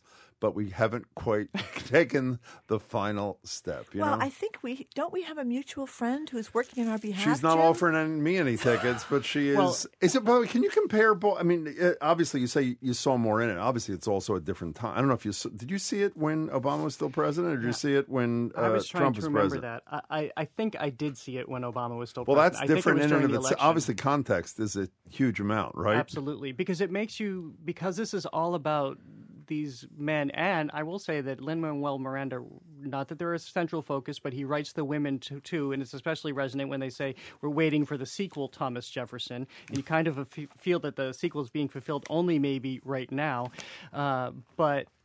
Uh, now I, I just lost my point. That, Oh. that doesn't happen. What were we talking about? I have no idea. Who are you Well, again? the point is, the point is, we should all go see it if we can get tickets. Oh, are you kidding? I mean, can you imagine? Have you, you know, have you ever? Oh, I know what I was going to say. Oh, and then I have something to say. I won't forget, as I will. But go ahead. I was going to say that uh, you're looking at what they were trying to do, and you think I, w- I spent some time thinking after I was driving home, what would they think today? Of course, I think they would be happy at what we've become, but not entirely happy with the way America has turned out. But but that it's so palpable, their dreams, their vision for what society is. You know, in the film that was made about it, I think the PBS film by his roommate who was with Alex us. Horwitz, yeah. Yeah, right. It, it, they interview one of the late night hosts. Who who's the late Uh, night? Jimmy Fallon. Right, Jimmy Fallon. Jimmy Fallon says exactly what I thought. Of course, he's seen it, and again, we haven't. He said, "Yeah, I'm always. Uh, I'm paraphrasing. I'm always uh, uh, nervous about things that everybody says Yes. is Yep. the greatest thing ever. It never lives up to the hype." And again, that's a paraphrase. I have not spoken to one person ever No. who said it doesn't live up. Whether it's Callie with her friends doing that wonderful excursion To to, Chicago, Chicago, for the yeah. day to see it. Have you spoken to anybody who didn't love this thing? I, I- I spoke to one person uh, who's a Mike Pence? famous actor who had some criticism. By and large, she loved it. Who? Um, I, I can't tell you because it was off the record. But uh, that's the only person. By and large, she loved it though. She she had a couple criticisms. Uh, by the way, I will say that for those people who think they can't get tickets, I did talk to Broadway in Boston last night, and I, I don't want to blow up expectations, but there are a select number of tickets that are released every single day, and there's also a lottery that happens. So to- Chelsea won the lottery. Do you know that? Our leader won the Yeah, lottery. Yeah, and I got- here in yeah, Boston? Yeah. Oh, wonderful. And I, mean, got uh, tickets for my children in New York um, through that uh, release of those tickets. The, all of a sudden, they put them up, and you can get them and seats together and everything, and they're they're the least expensive ones. So you can either go to the Opera House, go to BroadwayInBoston.com, or go to Ticketmaster. Again, I don't want to blow up expectations. It's just a very select number, but there is still a chance to see the show. We're talking to Jared Bowen, executive arts editor here at GBH. So, um, I am dying to talk to you about what's happened in this uh, this in Falmouth, this place called Highfield Hall, where the uh, director of the exhibit hall there has canceled an exhibit by Sally Mavor. Uh, it c- contained political content, and what I read uh, is that he only wants political content that's nonpartisan. I don't know how that is possible. All right, so uh, and I am equally dying to talk to you about this because I think this is a really interesting and very important story, uh, which I first learned about uh, yesterday from um, the Falmouth Times. Uh, I saw the, the story on the CapeNews.net that was sent to me. So here's the story: Highfield Hall and Gardens is a very small cultural institution in Falmouth. And they put on exhibitions, and they had been planning for a year, more than a year, to do an exhibition of fiber artists in which Sally Mavor, Mavor uh, a fiber artist, would have her own show called Liberty and Justice New Artwork by Sally Mavor. And as a fiber artist, she, like a lot of other artists working today, have gravitated toward the more political because of the times in which we exist. So what she's done with her husband is she's she creates these little dolls, these little fiber artist uh, art dolls, uh, which are quite captivating, I have to say. And she created a film with her husband. You can go on YouTube to watch it, or you can go to her website, which is wefolkstudio.com. I think it's exceptionally well done, especially since this is the first time they've done it. And it's called Liberty and Justice A Cautionary Tale in the Land of the Free. And what you find is basically Hansel and Gretel wandering through the woods, and uh, they start to follow these pretty pink signs like huge and great again. Things are looking good where they're going, even though a shirtless Vladimir Putin is kind of following and lurking in the woods, watching them. Uh, Kellyanne Conway welcomes, welcomes into this candy sugared landscape, and then they end up in the the cottage, not unlike the witch in Hansel and Gretel. That is, uh, they're welcomed into it by Melania and Donald Trump, and then you see these various iterations of Donald Trump as uh, notorious dictators and autocrats throughout history, including Adolf Hitler. So here's what happened. Sally Mavor told the Highfield Hall and Museum. I spoke to both the museum and Sally Mavor oh. actually this morning. Sally Mavor told the museum about her political art as early as June. She advised them to take a look at the video. The executive director, Peter Franklin, did not do that. He admits he made a huge mistake. He only looked at the video about two weeks before the show was to start and he basically thought this is inappropriate for our institution. It's too political. We cannot go forward with this. It was broached with Sally uh, Mavor. They asked her if she would be willing to withdraw her art. They posed the question, but basically she answered, There's nothing left if you take my political art out. So essentially she feels censored. So Highfield Hall and Garden said they did this for two reasons. They didn't invite anyone else to participate, so they didn't make it equal. They see this as a partisan issue. I challenged them on this. I, I said, How do you see this as a partisan issue if you're talking about the president and in, a, in his position, he kind of transcends parties at this point because he represents the country. They didn't necessarily have an answer for me on that, but they felt like they couldn't present one political perspective without presenting another. I also have questions about that. I mean, if you're going to have, uh, if you're going to look for another voice, you're just going to drag anybody into the museum who might offer something else, somebody who hasn't spent a year creating this work. They also, I mean, and I do feel for the museum. They also pointed out that they leased the house from the town of Falmouth, and they weren't sure of the town's views on bringing political voices into a town-owned structure. So that is their point of view. They they realize that they were wrong. They don't believe they censored her. Uh, they believe they have to be careful. When you I say have- wrong, you mean that they hadn't vetted the thing earlier. Right, Rather, that's what right, you mean wrong. Okay. Right. Um, and as I said, they- they don't believe they censored her. Uh, and I've been there. I understand what a small museum, how they operate. They have a small staff. They have a small budget. They can't operate with the, the, the foresight and heft of a museum of fine arts, which weighs these issues regularly. As I said, I spoke to Sally Mavor. She does see it as censorship. She also has sympathy for the Highfield Hall uh, because she has exhibited there before. But here's the great news. She says this has actually been really good. It's taken on a whole new life as this story has spread on Facebook. She's had thousands of people write her from around the world. And now the New England Quilting Museum in Lowell is going to open a show of her work starting next week and it'll run through December. So her work is getting a platform after all. My concern here, and we've talked about this at various times uh, over my time with you, is how artists' voices are being constricted. And how do you measure what the artistic point of view is with the politics of the day?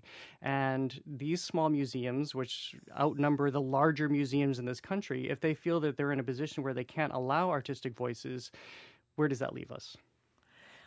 And one last thing about this all through art history, correct me if I'm wrong, art has been political in, in many cases, challenging the powers that be. It has through plays, through Yeah. exhibitions, through artwork, and and Highfield Hall says we understand that, but we've never had to confront this before, and we realize now we never had a policy for it. They want to move forward, they want to meet with the town, although they have not set up a meeting yet. Um, but it's something they they want to address. And when is this thing going to open in Lowell? Uh, it opens next week. Oh, that's fabulous. Well, and, that- and I have to say, look at the film. It's really I'm, really I'm, fun. I'm going to look at it immediately. Well, not immediately because I'm on the radio now, That's but I will. okay, um, let's let's talk about Glenn Close, the movie The Wife. We'll start with playing a little clip from the trailer. This is a movie about uh, Glenn Close, who plays the wife of a man who just won the Nobel Prize. Here's the clip. I am aware of Joe's various indiscretions. His affairs have nothing to do with you. That's a deep seated fear of inadequacy. Don't paint me as a victim. I am much more interesting than that. Don't walk away from me, damn it! I can't do it anymore. I can't take it. I can't take the humiliation. You have an occupation. I do. And what is that? I am a kingmaker. Ooh, is it a good one? It is good because from start to finish, Glenn Close is absolutely captivating in this film. So you meet her, and uh, right away we understand that her husband, uh, Joe Castleman, has been awarded the Nobel Prize in Literature.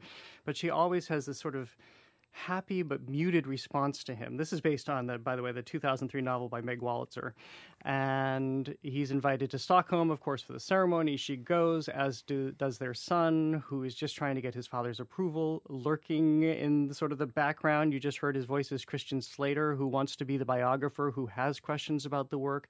But as the film progresses, you begin to wonder what her reaction is born of, and there are flashbacks, and you understand that she may have had more to do with her husband's success than anybody is acknowledging.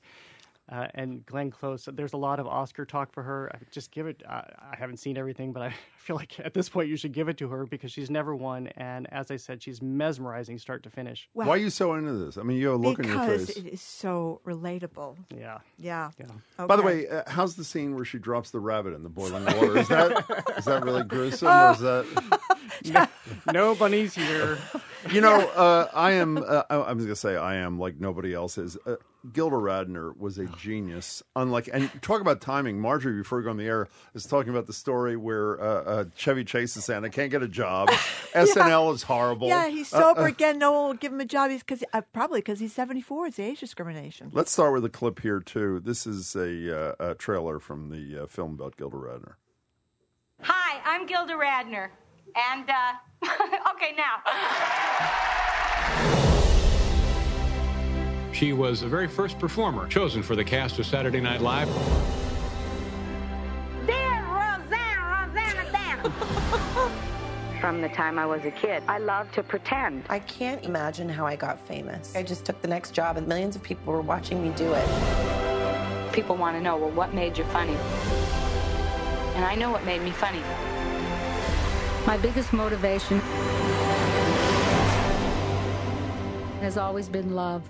It's called Love Gilda. Uh, Gilda. Is this? Uh, well, I'm confused. Is this in theaters or on CNN or both? What's going on exactly? Uh, it'll be both. It's opening in theaters this week on Friday and tomorrow, and then later on in the year, um, and perhaps even early next year, it'll be broadcast on CNN because, they, as we know, they've been doing these great documentaries like RBG. Yeah. Uh, and but- by the way, for very young listeners, she died young, obviously, of ovarian cancer. Yes. For those who don't so know, first of all, it's been almost 30 years, and she Is was it only 42 years old. Wow. Wow. How is it? It's it's really lovely because this is the first time we've had this kind of look at her. So the filmmaker is Lisa D'Apolito, and she had been making films for Gilda's Club, which are the surviving clubs that deal with uh, cancer patients set up by Gene Wilder in the wake of his wife's death. And until now, nobody has really, none of her family, friends, colleagues have spoken out publicly about her. And for the first time, they do. And not only that, but through the family, Lisa D'Apolito has gotten access to tapes that Gilda Radner recorded, to diaries that she recorded. She was very meticulous, and it charts her whole career. And, and she was obviously so successful and so funny. And through childhood films, family films, you see how funny she was. Just at the outset, she was a physical comedian, just like Lucille Ball or Laurel and Hardy. I mean, she had it from the beginning, as I think a lot of people do. But of course, she was riddled with doubt. Um, I mean, she, she just wanted to be the best. She had body image issues because she was a larger child, and her mother reminded her of that. So she had an eating disorder that she had to be treated. And you you have these really painful entries where she's talking about really essentially not liking herself.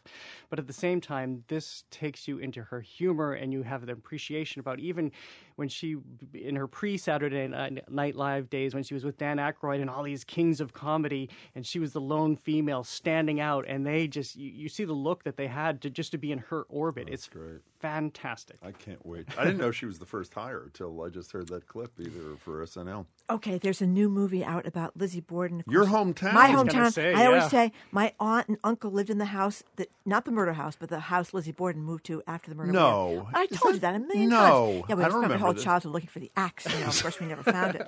But anyway, um, uh, let's play a little clip from the trailer for Lizzie Borden, and then Jared can tell us all about it.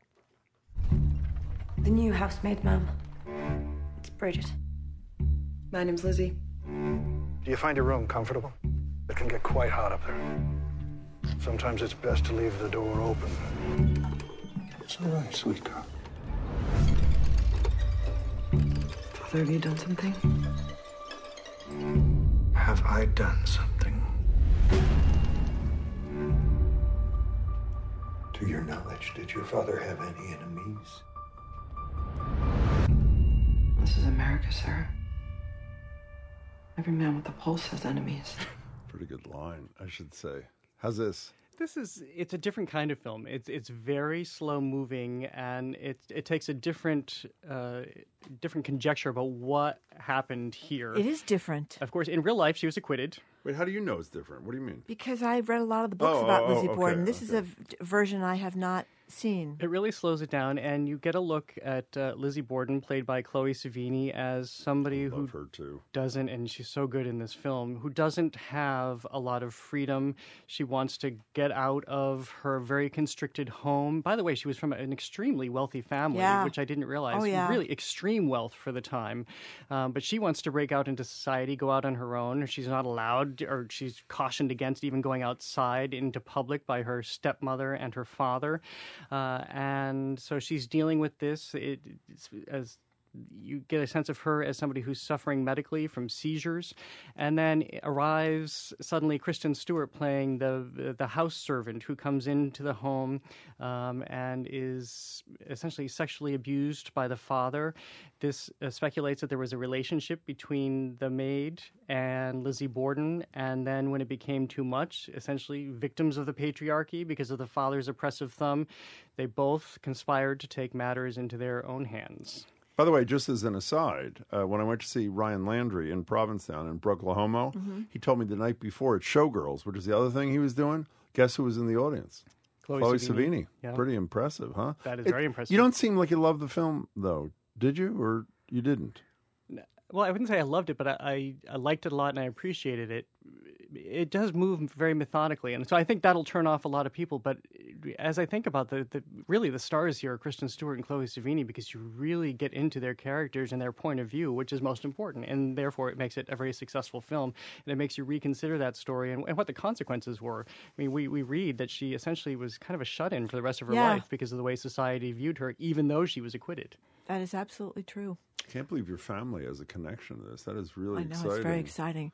Uh, yeah, the, the uh, uh, Maplecroft. That was the name of the house. And you said it was where in relation to the house? Well, the uh, murder house was kind of in downtown Fall River on Second Street, Yeah. and the house that she moved to was more in the sort of highlands of the snazzy section of Fall River on French Street, and it was a big gray house, and um, um, uh, it was a big house. And, Sounds like um, there's some things Margery's not telling us. I- I- not I know she's being very feeling? Yes. cryptic here. I know. I Statute of limitations has run, Margery. No, I, I had nothing to do with, with hacking anybody to death. I just want to be clear about that. Do we have time for one more? Are we out We actually time? don't. Oh no. Okay, we have to wait till next week then to talk about the Nice to see you, niceties. Jared. We'll get to Good that work, then. by the way, on this uh, this uh, uh, Yeah, Highfield great Hall thing. reporting. You're really advancing the story. It's great. Thank you. Thank you. Thank I you. think it's an important one, too. Great.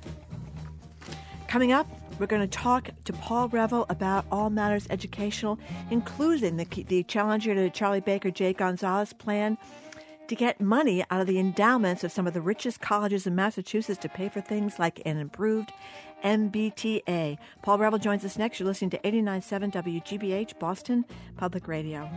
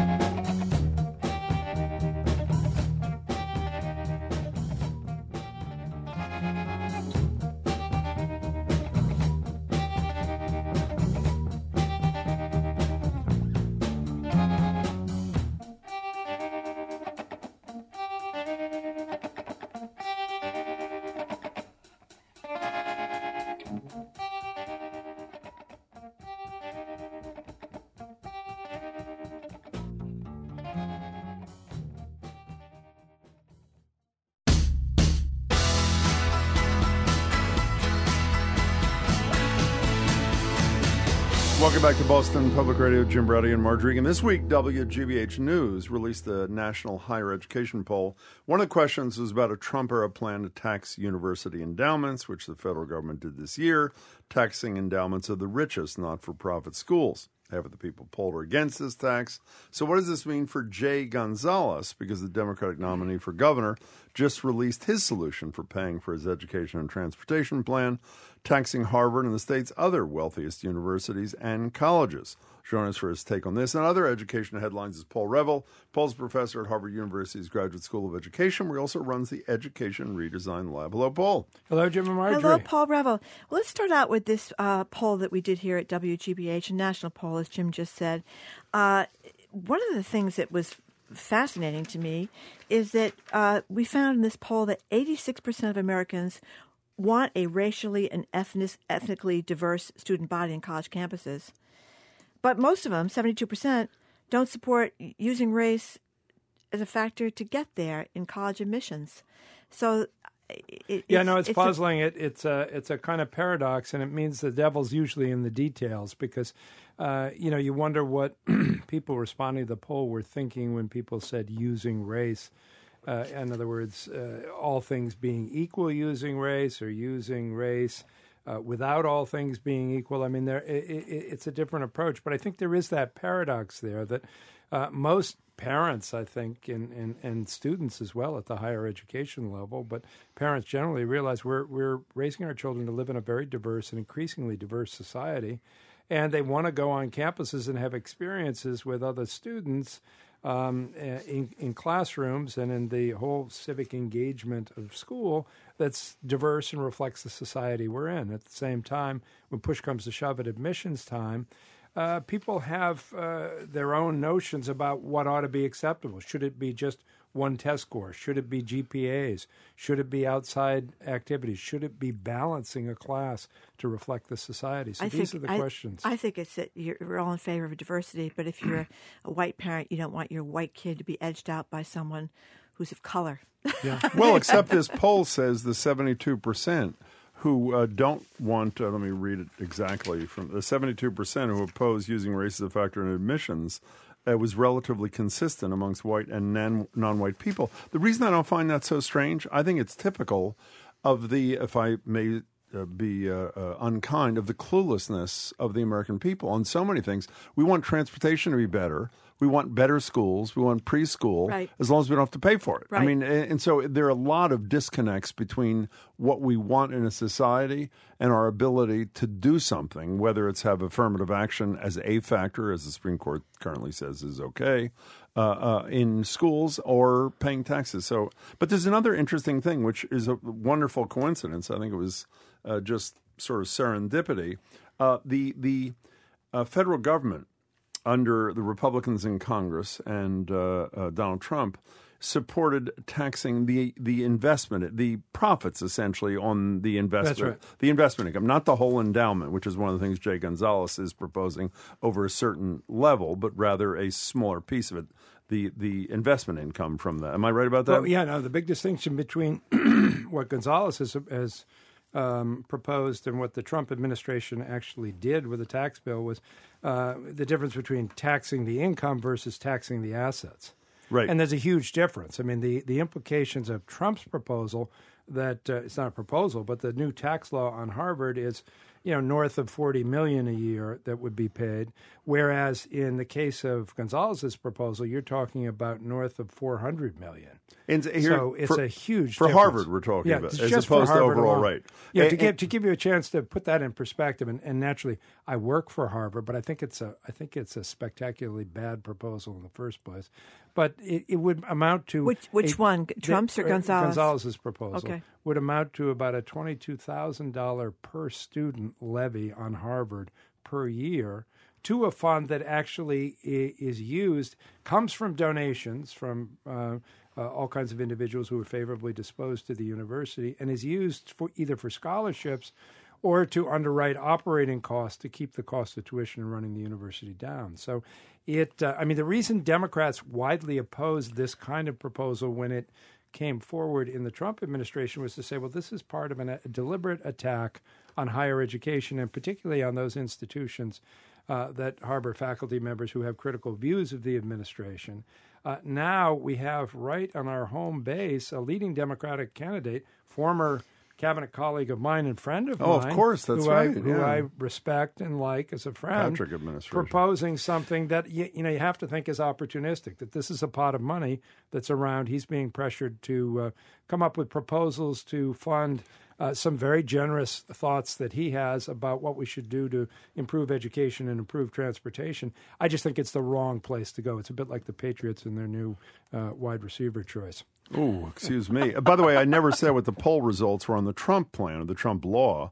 Half of the respondents in the WGBH News poll uh, said uh, uh, colleges should not pay taxes on their endowments, while 43% said they should, and 7% were unsure. See, I, I, I, I have to think more about this, but and you know much more about where the money goes. Part of the the the, the problem, I guess, is twofold. One, uh, Jay Gonzalez supported the millionaires tax, which Supreme Court SJC said was unconstitutional. And if Right. you support billions of dollars uh, going to transportation and um, education, you got to find the money somewhere. Two, I think he really made a colossal mistake during the campaign, including in the debate that I moderated between him and Massie. He said he was going to raise taxes progressively to pay for this, but he wasn't telling anybody what tax it was going to be and how much. Right. I think he had to fill in the blanks, which doesn't. But thirdly, until the universities, not Harvard about Harvard, it's about all of them. Until the universities honor their payments in, lieu of, taxation taxes. obligations, and for those who don't know it, these are these places are tax exempt and what uh, in terms of the property tax and what local governments do is That's they right. negotiate these voluntary agreements with universities where they pay generally a fraction of what they would have paid if their land was taxable under the property tax like your house is and your house and a business is the report the globe does almost every year shows the vast majority and i'm not going to name names because i'm not sure who were good payers and who weren't the vast majority of universities do not meet the obligation they have agreed to Right. in terms of supporting public services beyond them. So I, I I surely don't want to speak for Gonzalez, but I would assume he'd say that's where the money is. And two, he didn't say the latter, but he probably should. They're not meeting their other obligations. The, how do you respond to that? Well, first of all, this is a selective class of universities that have been selected. So there are many universities that aren't fulfilling their pilot obligations, most of which wouldn't be hit by this right, because they're not the wealthiest ones. Right. You're right Uh, about so- that. That's and good the point. wealthiest ones tend to That's do probably better. why he's not saying it, and I probably and shouldn't have. Go ahead. that's a function of state policy. That's a function of local policy Correct. there, and you expect local officials to tighten up and strengthen those policies, which they have the option to do. Uh, I, I just think a more logical pace, you know, for example, one of the areas in which he needs money is to improve the MBTA, and we haven't revisited the gas tax for ages. And uh, it's Well, we still- actually have. Uh, Well, the, we have- the- but well- the, the voters, uh, uh, your boss, Right. wanted uh, uh, to raise the gas tax, Deval Patrick, significantly. Because the legislature it was, the too wrong scared. Way they did it the wrong but that was way. No, but half- then, but then most recently, and this is what Geoff Diehl's running on against Elizabeth Warren because he was one of the leaders of the campaign. The voters, I think, stupidly voted to repeal the inflation adjustment on the gas tax. Because the legislature had a written-in way to avoid Yeah, an any inflation kind of adjustment. It's called an no, inflation they didn't adjustment. have to revote this, and that really Right. irked a lot That's of people. That's what an that inflation attention. adjustment Well, they is. need to put it. They, if they want to do it, they should do it in a way that the legislature has to step up and approve it, so they're not like sneaking away. But the from point is voting that- on it. I just the- think the- revisiting that with a different strategy Exactly. is is the way to approach it. Going to the gas tax.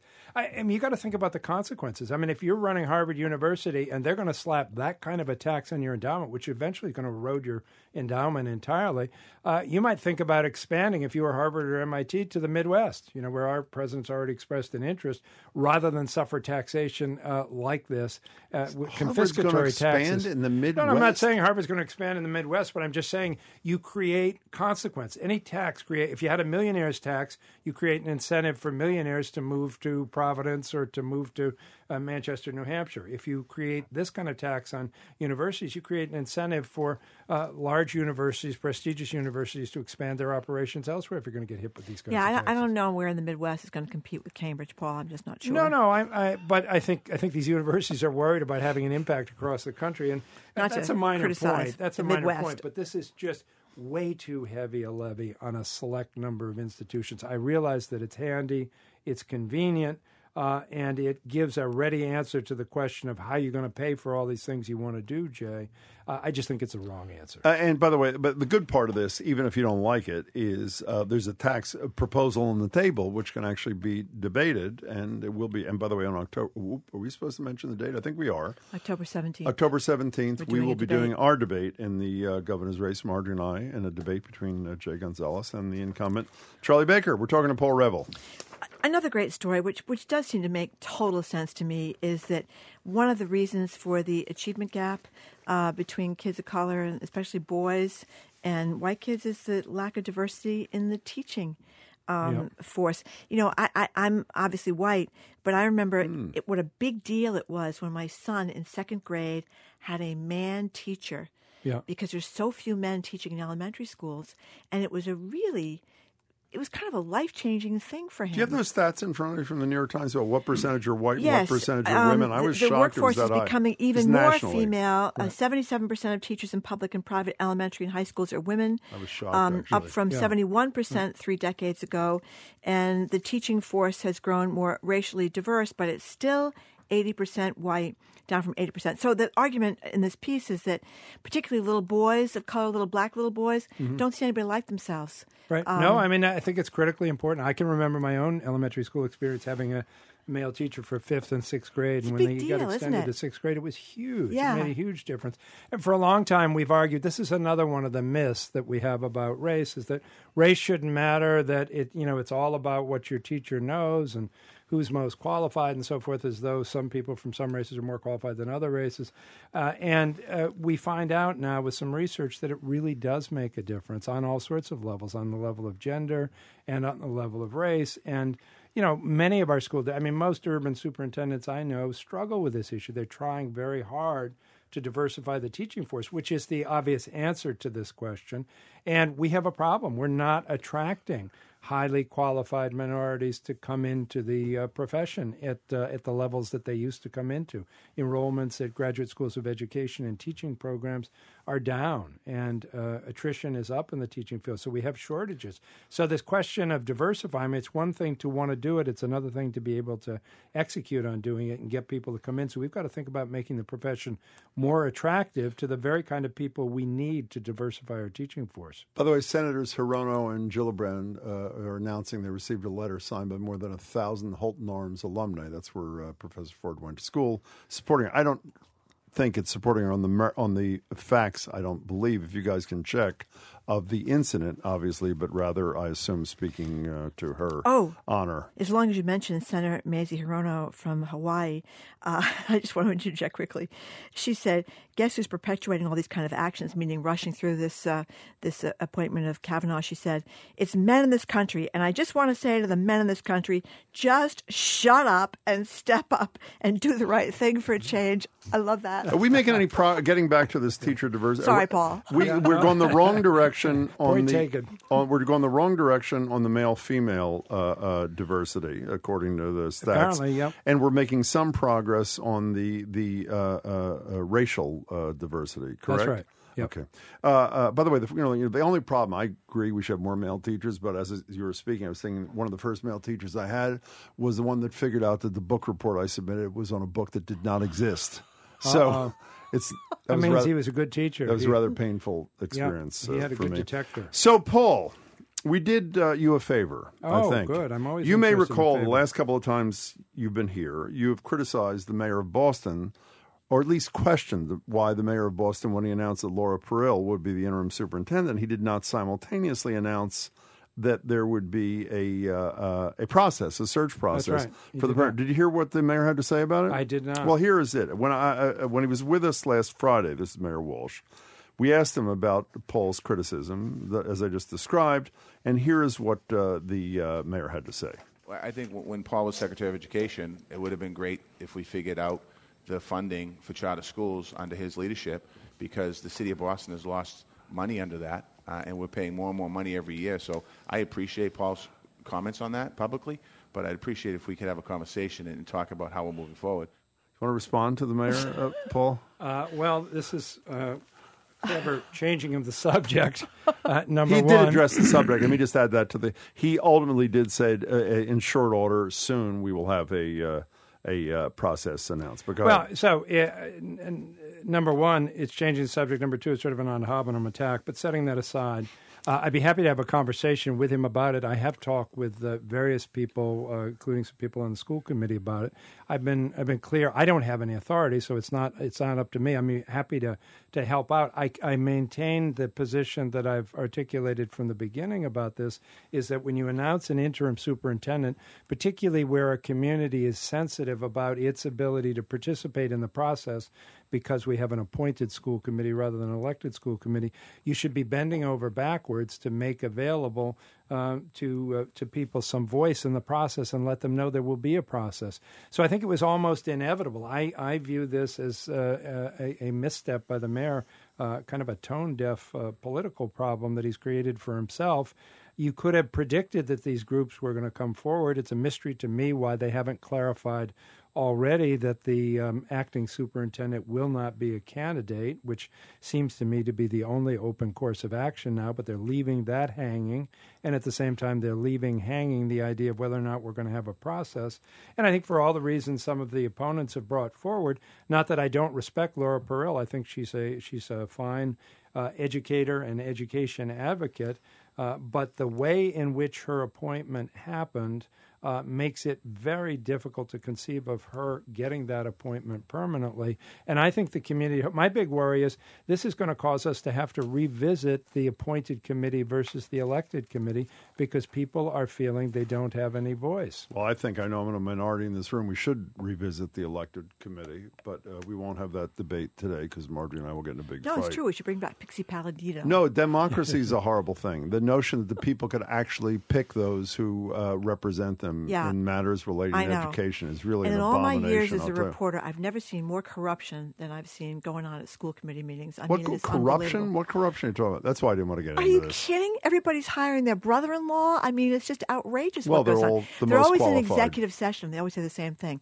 We're discussing personnel, and suddenly they come out of executive session, and twelve brother-in-laws have been hired. in Can I tell interim. you, this proves you have no idea what you're talking about because when I was on the Cambridge City Council and went into executive session, it was not to hire anybody, it was to eat the free dinner from the S&S deli. Now, before you go away, I'm surprised to hear you say what you said about there. Perille. You seem to be saying it because the process has been so screwed up, uh, including not announcing a permanent process. Does this have anything to do with the fact that this bunch of community organizations had demanded, requested that there be a declaration that Perille do the same thing. That say, she's saying now that she will not be a candidate for the permanent position. We asked Marty Walsh about this the other day, and Walsh's position was she may be, she may not be. I'm paraphrasing what he said. Why do you believe that? What's the basis for you believing that uh, that uh, she should uh, declare herself out of the running? Well, number one, it's it's it's fairly standard when you put interims in place that interims make a declaration that they aren't going to be um, candidates for the permanent position, so that they can fully concentrate on doing the work at hand, and so that nobody from the outside feels that someone inside the system has an inside track, because that tends to discourage people from applying. Uh, so I think that was generally true, and I said that from the beginning. I think it's even more true now that you have somebody in office, and a dozen sort of uh, influential civic groups have Yeah. come forward and said we don't want her.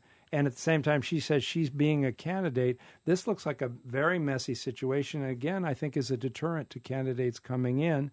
I also think it creates a situation in which it will be very unlikely that she could be successful under those circumstances. So I think the better part of valor here would be to retreat, uh, uh, both for her sake and for the mayor's sake, to declare it open and to get that process out there as soon as possible so people know there's going to be a genuine process, both people in the community and candidates at large who might be taking an interest in Boston. So next time the mayor's with us in a couple of weeks, we'll play what you said in response to him, Yeah, and go. then we'll play for you what he said. Well, in we didn't talk about his you. charter schools comment either, because it's not an, it's a not up to the Secretary of Education to solve charter school problems. Boston has charter school problems because people are leaving the public school system and getting into charter schools, and the system is losing money. We have an established formula for how we solve that. I admit that the legislature itself has not fully funded the reimbursements, but I'm not in favor of a new reimbursement formula that that provides uh, additional compensation to Boston because Boston is losing students to charter schools. We'll play that for him too. Paul, it's good to see you. Thank you so much for your time. Thank you for having me. Why are you Paul- sighing? Because I'm thinking how sad it is that there are still so many parents and children who can't get into the Boston charter schools. Well, people spoke on that issue two to one. They spoke on a ballot campaign. did campaign. speak on the issue, but once again, you know, you always talk about rent control Yeah. that the state decided for a lot of cities it didn't even affect. It was Yeah. kind of the same thing with, you know, Mhm. everybody in Brookline outraged about charter schools. So we're not going to be any charter schools in Brookline. It's the cities Right. where they're needed, and they don't have enough of them. Anyway, Bye, Paul. Yeah, it's a big divider. Paul Rivel, Paul Rivel, not got that wrong. Paul Reville, excuse me.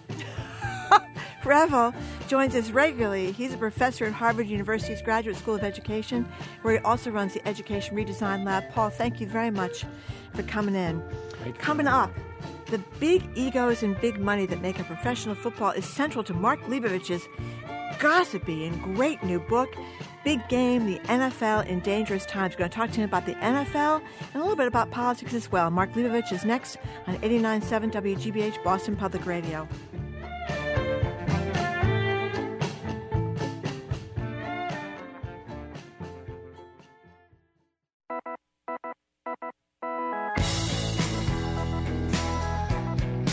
Welcome back to Boston Public Radio. Jim Braude and Margery. And Mark Leibovich is the chief national correspondent for the New York Times Magazine, based in D.C., specializes in politics from profiles of Paul Ryan to President Trump to his books about our political apparatus, which runs on big money, big egos, and big media. When he sets off to write his latest book about the NFL, it might have seemed like a departure from all that, but it turns out the NFL, with its big money, big egos, and culture of backbiting, is a lot like DC. The book is called Big Game The NFL in Dangerous Times. And yes, his hometown team, the Patriots, are central to the book. Mark was born here. He used to work at the Boston Phoenix when he was young and irresponsible. He'll be at the Harvard Bookstore tonight at 7 o'clock. Mark, it's great to see you again. Great to be here, guys. Now, should I be standing up? You guys are both You don't have to. up. I'm You don't physically have to. We just standing do up. that because it gives us more energy for yeah, three I hours. like. I'm just like I'm feeling. You know, I want to make sure I match your energy. I can tell. It's your choice. Whatever All you right. want to no, do, Mark. I'm, I'm very comfortable. Right But now. let me just tell you, Yeah. you have got so much juicy, gossipy stuff in this book. I just absolutely love it, and especially some of the stuff we learned about Tom uh, Brady, which I did not know, including, I love this. Somebody um, described him as having this cultivated elegance, Yeah. so that Tom Brady gets to do the ads for Aston Martin, and poor Eli Manning gets stuck with like Ford, you know. Oh, I'm sure if Eli Manning would not trade for. I mean, no, I was like, I think it's. Uh, I mean, he Eli Manning and like He's a Ford, Ford guy. He's a Ford He's guy. a Ford You guy. know, it's You're right. I think a Ford guy is going to probably win an election in this country more than an Aston Martin. guy, Well, who knows? that's that's probably true. Pretty boys don't necessarily get elected to be president. But anyway, tell us a great anecdote about Tom Brokaw uh, walking down the street in Manhattan and right. seeing the poster of uh, Mr. Uggs, yeah, pretty boy Tom Brady. That will involve um, scrubbing the anecdote with, with some profanity. So Yes. I, I will do that. Um, Tom Brokaw, when he was diagnosed with cancer a few years ago, was going through grueling chemotherapy treatments. Um, you know, 75, 76 year old, really rough winter for, for him. He used to have this morning walk where he would leave his apartment on the Upper East Side, just sort of walk, go get his coffee, get his bagel, get his newspaper. And in these bitter cold days, there was always a poster of Tom Brady doing his Uggs like thing. Just Tom doing Tom Brady being the the full Tom Brady, and Brokaw would stand. I mean, Brokaw, he would think a guy who has it all, right? Would stand before the poster every morning and just say, "Blank you." Uh, and so he um, he told me this once, and I decided that that would be a perfect. I don't know why. I just said, you know, this is the kind of thing you can throw in a book, right? You don't have editors. You can just like let's indulge that. Exactly. So um, yeah, I put it in, and he actually told me he met Tom Brady at, a, at the Kentucky Derby once and told him that story. And Tom and his uh, friend Tom Brady and his friends were were very very amused and actually very flattered. So Okay. this is where people on that stratosphere operate on each other. Why did Brady talk to you as much as he? I mean, we hear no, and again, you're a Boston kid. I know you're a Patriots fan. Yeah. there are a lot of Patriots fans in the media. Yeah. there are a lot of pretty prominent, respected media people. But he is really sheltered these, other than those pathetic little interviews he does uh, during the Monday night games with Yeah. Gray, whatever his name is, and he does a, a pretty decent interview some Monday mornings on uh, WEEI. Why do he talk to you so much? I, I don't know. I, I think it was. Um, I, it, it helps that I'm not a sports writer. I mean, I think I, I live in Wouldn't that be scarier though? Because of all the Trump no, stuff. apparent. Well, this was well before the Trump. Oh, Trump. right. This was. Oh, This was. I Okay. first met him in 2016, and yeah, I, he actually had a pretty earnest like interest in politics, and that he actually remember. I remember he was asking me the first time we met a lot of questions about how politics worked and how bizarre it seemed. Because if you look at it, some of his best and most revealing interviews have been on subjects that have nothing to do with football. He did this amazing interview with Tom Ford, the fashion guy, Mhm. once that I mean, you know, he cares about that stuff, but it it went into really like pretty deep places. I mean, he, he did this interview with Steve Kroft on 60 Minutes in like 2004 that went into spirituality and about how he was like, you know, he's won two Super Bowls and is that all there is? And he told me that people have sent him Bibles after he said that. I mean, Well, he's into stuff like. Sanskrit, you said, right? Yeah, no, no, he well, he does a lot of Eastern stuff. I mean, he's a very. Um, this was what impressed me about him, and what surprised me about him. He's a free thinker. I mean, you could say naive, you could say possibly Um, you know, Alex Guerrero, his his body coach, has been uh, accused of all kinds of things, and he's you know he's had a pretty shady past. But he um, he's open to things, and so I think he just liked that I was different, and we'd never met. And you know, I went to Michigan. I'm from here, so we're exactly the same, right? You know, is there? I mean, anybody who reads your stuff, uh, I hope would agree that you play it straight down the middle, and you're you're pretty tough in the best sense of the word. Was there not a piece of a fanboy kind Oh, of thing? I piece. shook his hand at a head Yeah. shaving thing for cancer about 6 Mhm. months ago, Yeah. and I, as I said to him, I was ready not to wash it for six months. Was there not a piece of that with you? There was a huge piece of that. I was I was um, embarrassingly open about it. I, it was, um, I mean, I've interviewed you know presidents and CEO types and all kinds of people, and this is the one I was really nervous about. I mean, I remember like literally my palms are sweaty. Uh, I got there great. early because I was, it was a hot day in New York. This was I guess around July Fourth, and no, no, I it was like I, I was a six year old boy again, and like Carl Yastrzemski was like you know yelling at my sister at Star Market, or actually that was Jim Rice. This was no, this was like really. I mean, like you you you're a kid, and everyone is just physically and just in all ways bigger, and that's sort of what it was like. I was suddenly, I mean, I was like forty something years old at the time, and there he was. So yeah, it was an odd dynamic. So is he prettier when you're three feet away from him? than he is Um, on TV. you know, on the field? uh, he's a good-looking guy. There's He's no question. I don't think. I'm breaking any news there, Yeah. but you know, but our, our relationship was more about just uh, connecting over all great spiritual things. Of course. We're talking to Mark Leibovich from the New York Times Magazine. His latest is Big Game, the NFL in Dangerous Times. So you, I think you were responsible for solving the how the MAGA hat got into the locker. You deserve credit for that, right? And so for Yeah. those, I assume most people have read about this since the book has been out for a bit.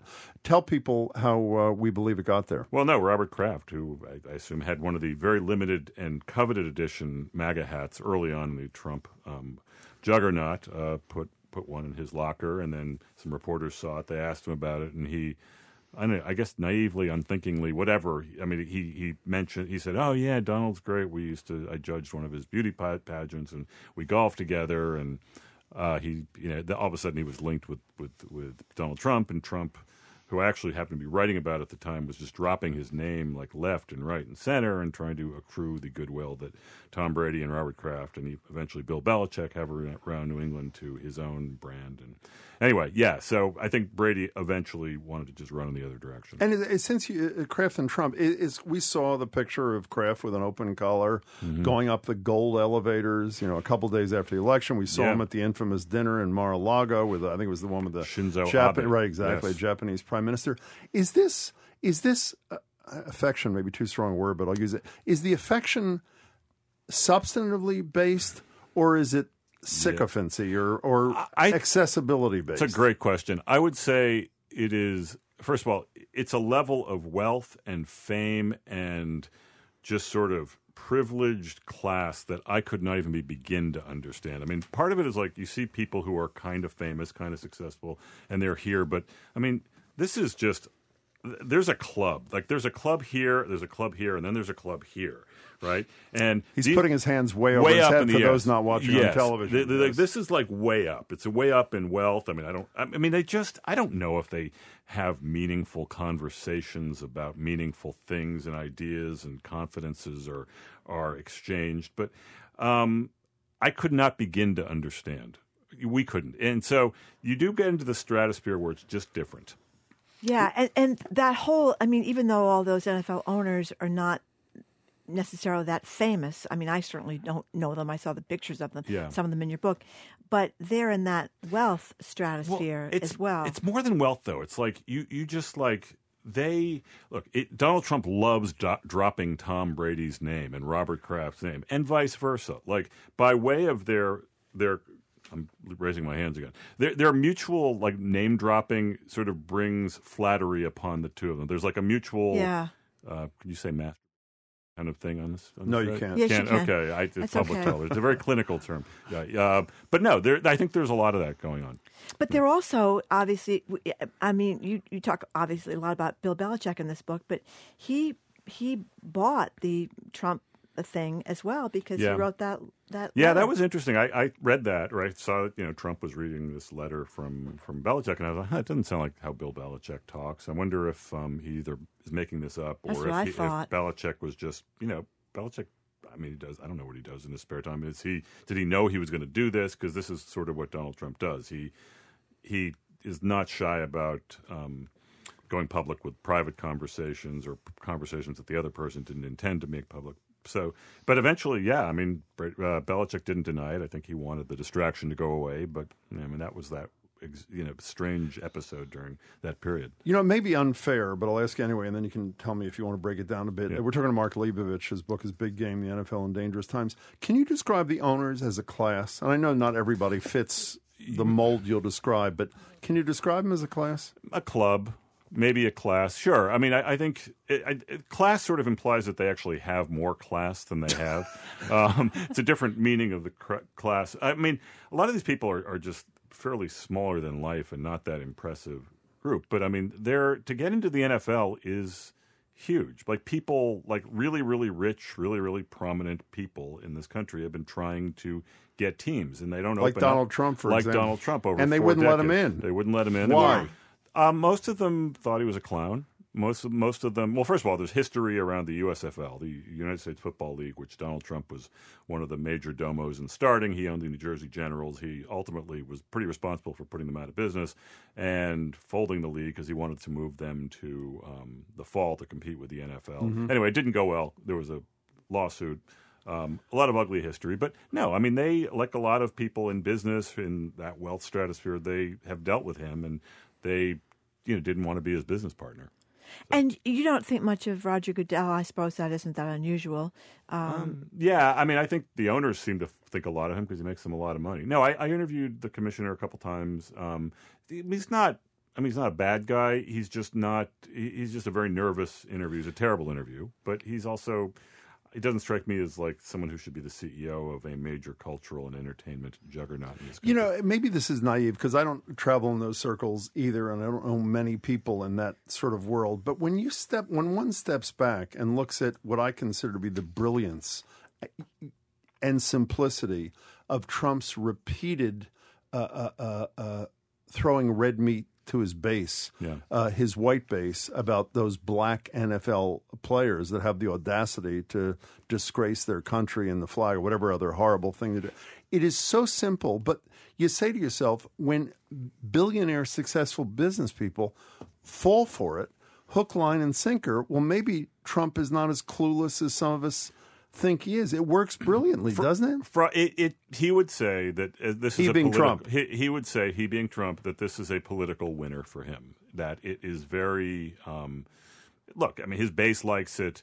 You know, if you look at polls, maybe fifty-five percent of people who watch NFL games thinks think that players should be standing. It's an issue he understands. It's not that complicated. It puts him in the middle of this great spectacle of, of American life, which is pro football, and so it kind of has everything. There's also personal grievance involved because he doesn't, you know, he loves messing with this club that wouldn't have him as a member. But it only works, Mark, doesn't it? Because the owners are so scared, and so I mean, if yes. I mean, there's a new owner, I don't even know who he is, who bought a team this week or something from the Carolina. the Carolina Panthers, yeah. said, "I honor the, you know, I respect the right of my players Yeah. to protest. I would never stand in the way, that kind of thing." Yeah, no, I mean David Tepper. I, I don't know the guy. He Is that the guy? yeah, I just came into the league. He just came into the league. But I mean, to me, that's a pretty bold statement for an NFL owner because most of them are going to cower. And I mean, I had the opportunity for for this book to hear a tape of a secret tape of. Um, a group of owners and a group of players who were meeting at the height of the anthem uh, crisis last October, and just to listen to. First of all, they were just talking over each other, and the players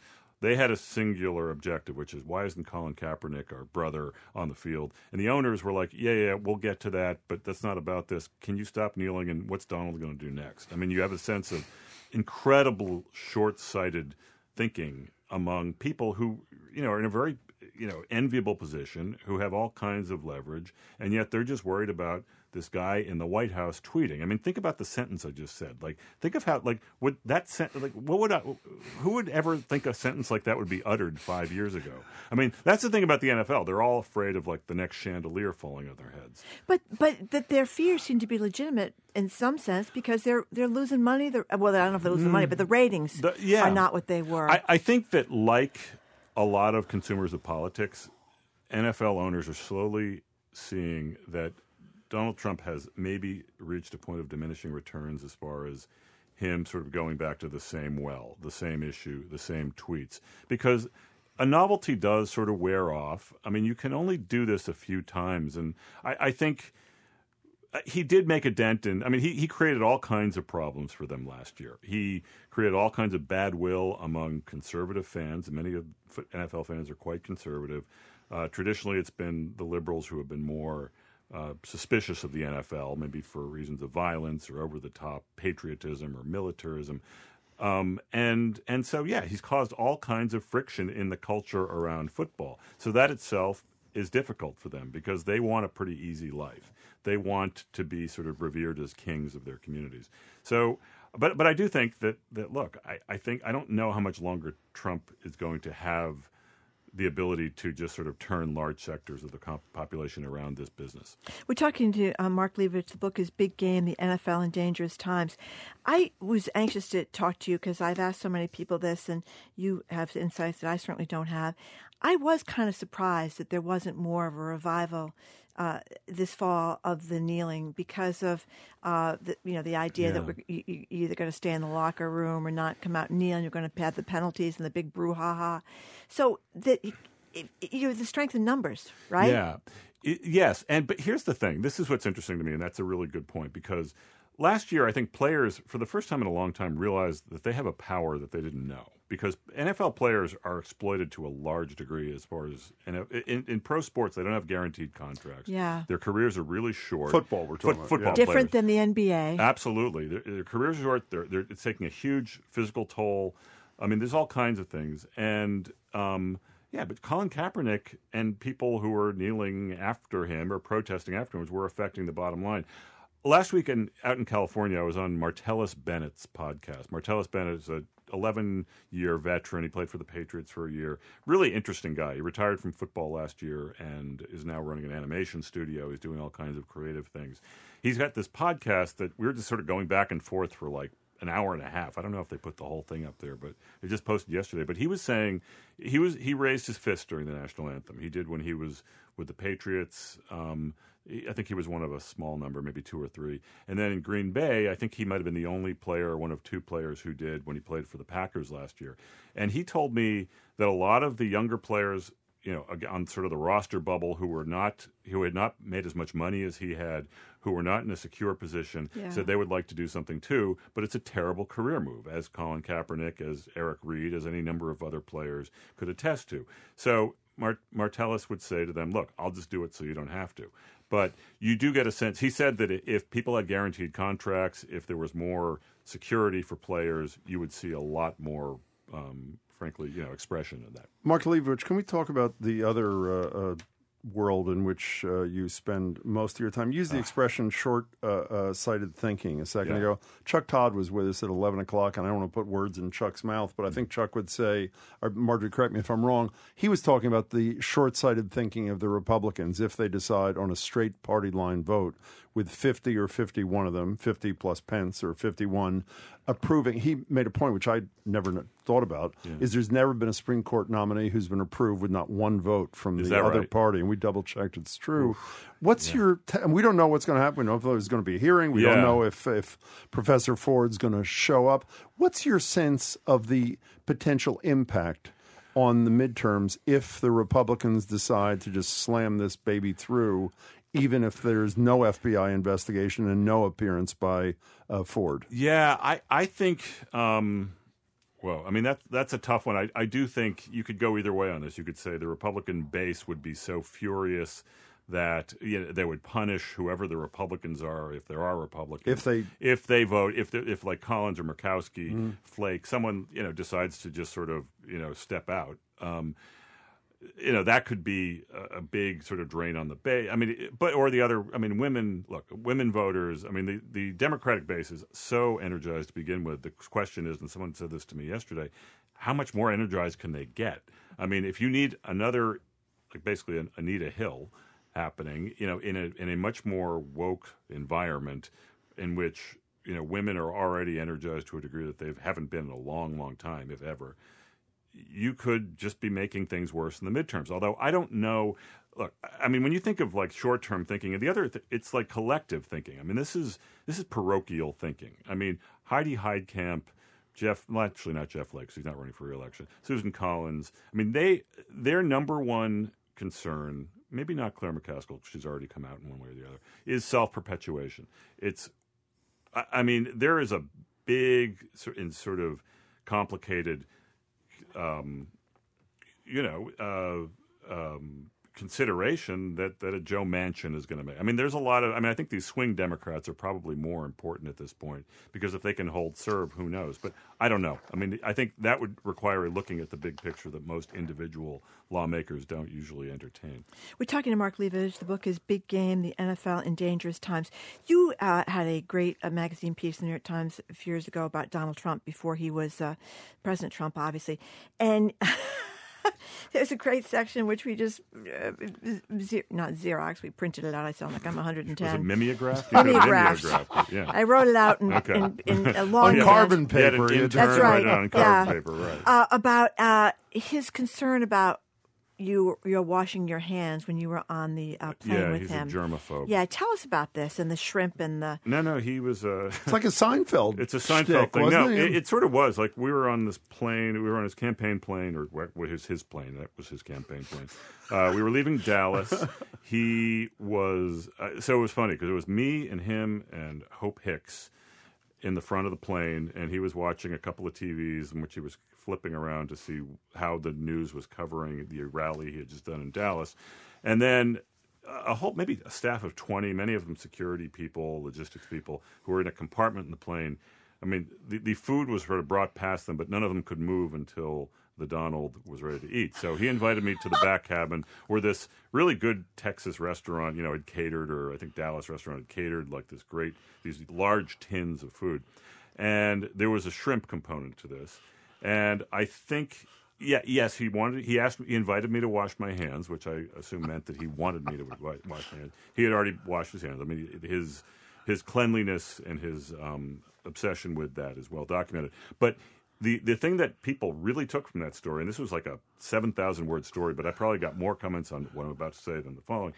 He was he he warned me that I should not double dip the shrimp because there was this. like some kind of cocktail sauce and I had shrimp and I think it was more of a I think he he wanted to make sure that I took a portion of the cocktail sauce onto my plate so that the dipping would take place in a contained um, area and not in the common cocktail sauce Did you have area. courage to stand up to him, or you just were cowed? No, no, no. I was I no, I wouldn't be respectful. I was a guest on his plane. But he then told me a story about a guy who was 300 pounds. The, the the the offender at some party like had just done a terrible triple dip or something, and he felt his weight was like relevant. But no, but he was like very he was very animated about this. And look, he was very. I I would not want to insult him. Do you know? Because I have always wondered, he does have to shake people's hands when he, He when does. he's out on the trail. So does he do the Purell thing? Do we have You know, idea? it's funny. I don't remember him using Purell. Yeah, I've never seen it Although a lot of politicians like are they swear by that. Yeah, stuff. well, I it mean, makes sense. I mean, if you're shaking hands of hundreds of people a day, somebody might have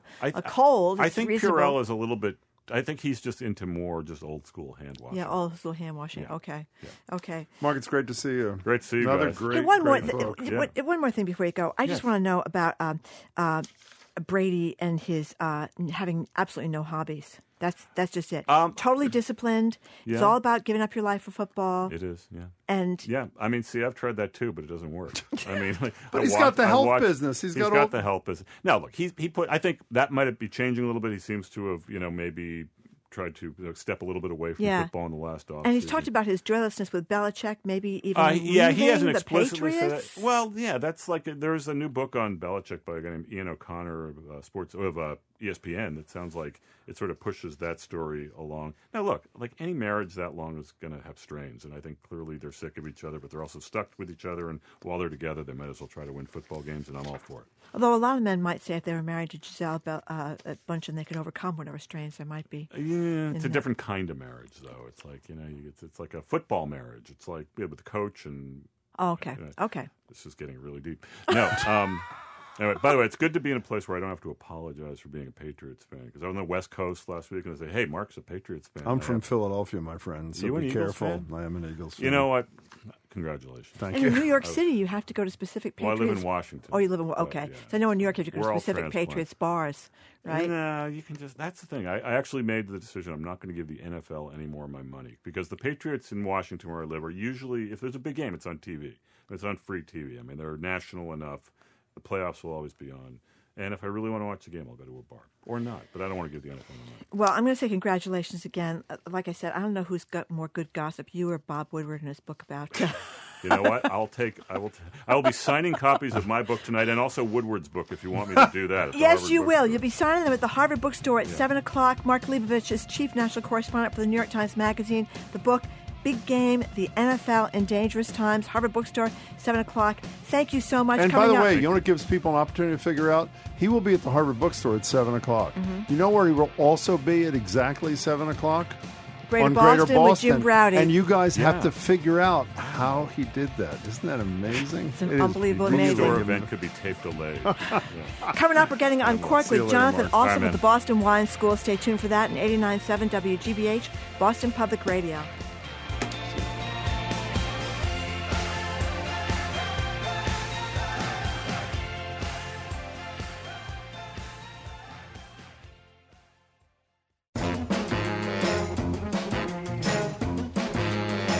Welcome back to Boston Public Radio. Jim Braude and Margery. Last time Jonathon Alsop, founder of the Boston Wine School, was here, we just celebrated what was then the latest study on drinking. This is right, that middle-aged moderate drinkers were less likely to get dementia. And to prove the point, I actually remember that we talked about it. But what is there to celebrate off the latest research on alcohol when it comes to drinking zero alcohol?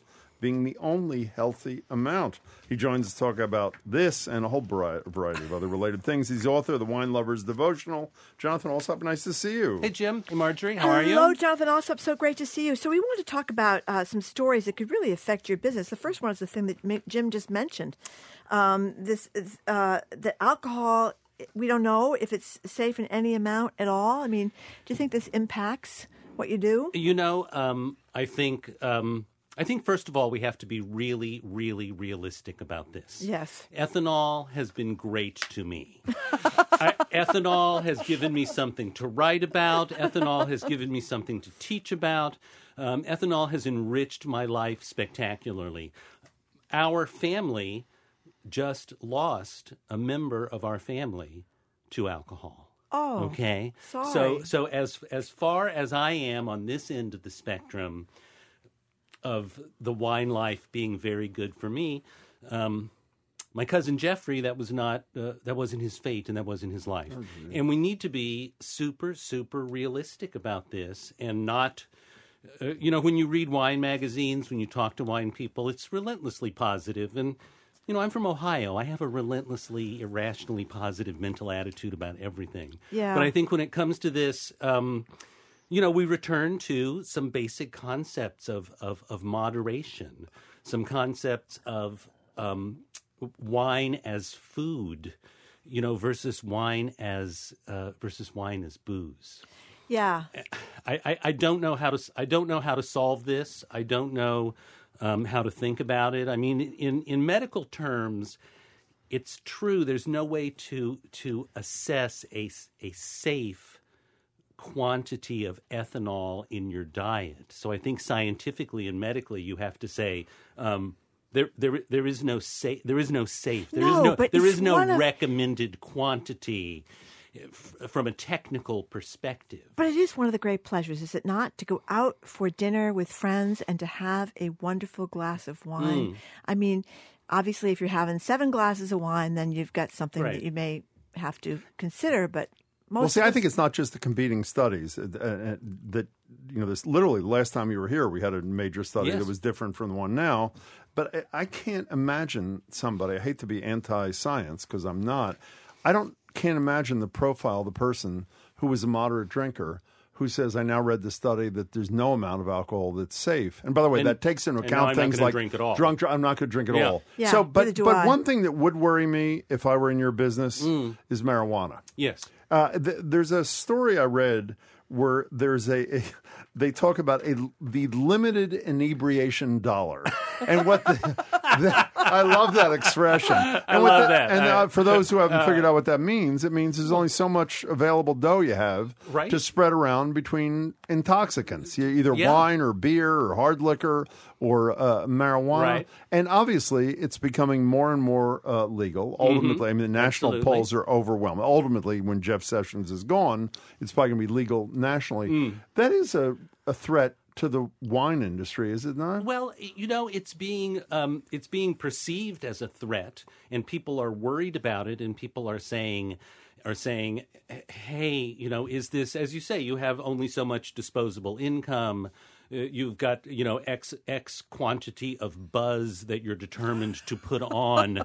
you, you know, it's a, it's kind of a zero sum game in, Right. in some ways, and there is this fear that that that these different these different intoxicants are going to take away from other markets. I mean, this is something when I think back, you know, I'm 102 now. You know, when I think back to the emergence of cassette tapes and 8 track and VHS. Remember how these were going to destroy right. media and They they, were, going to destroy the- Yeah.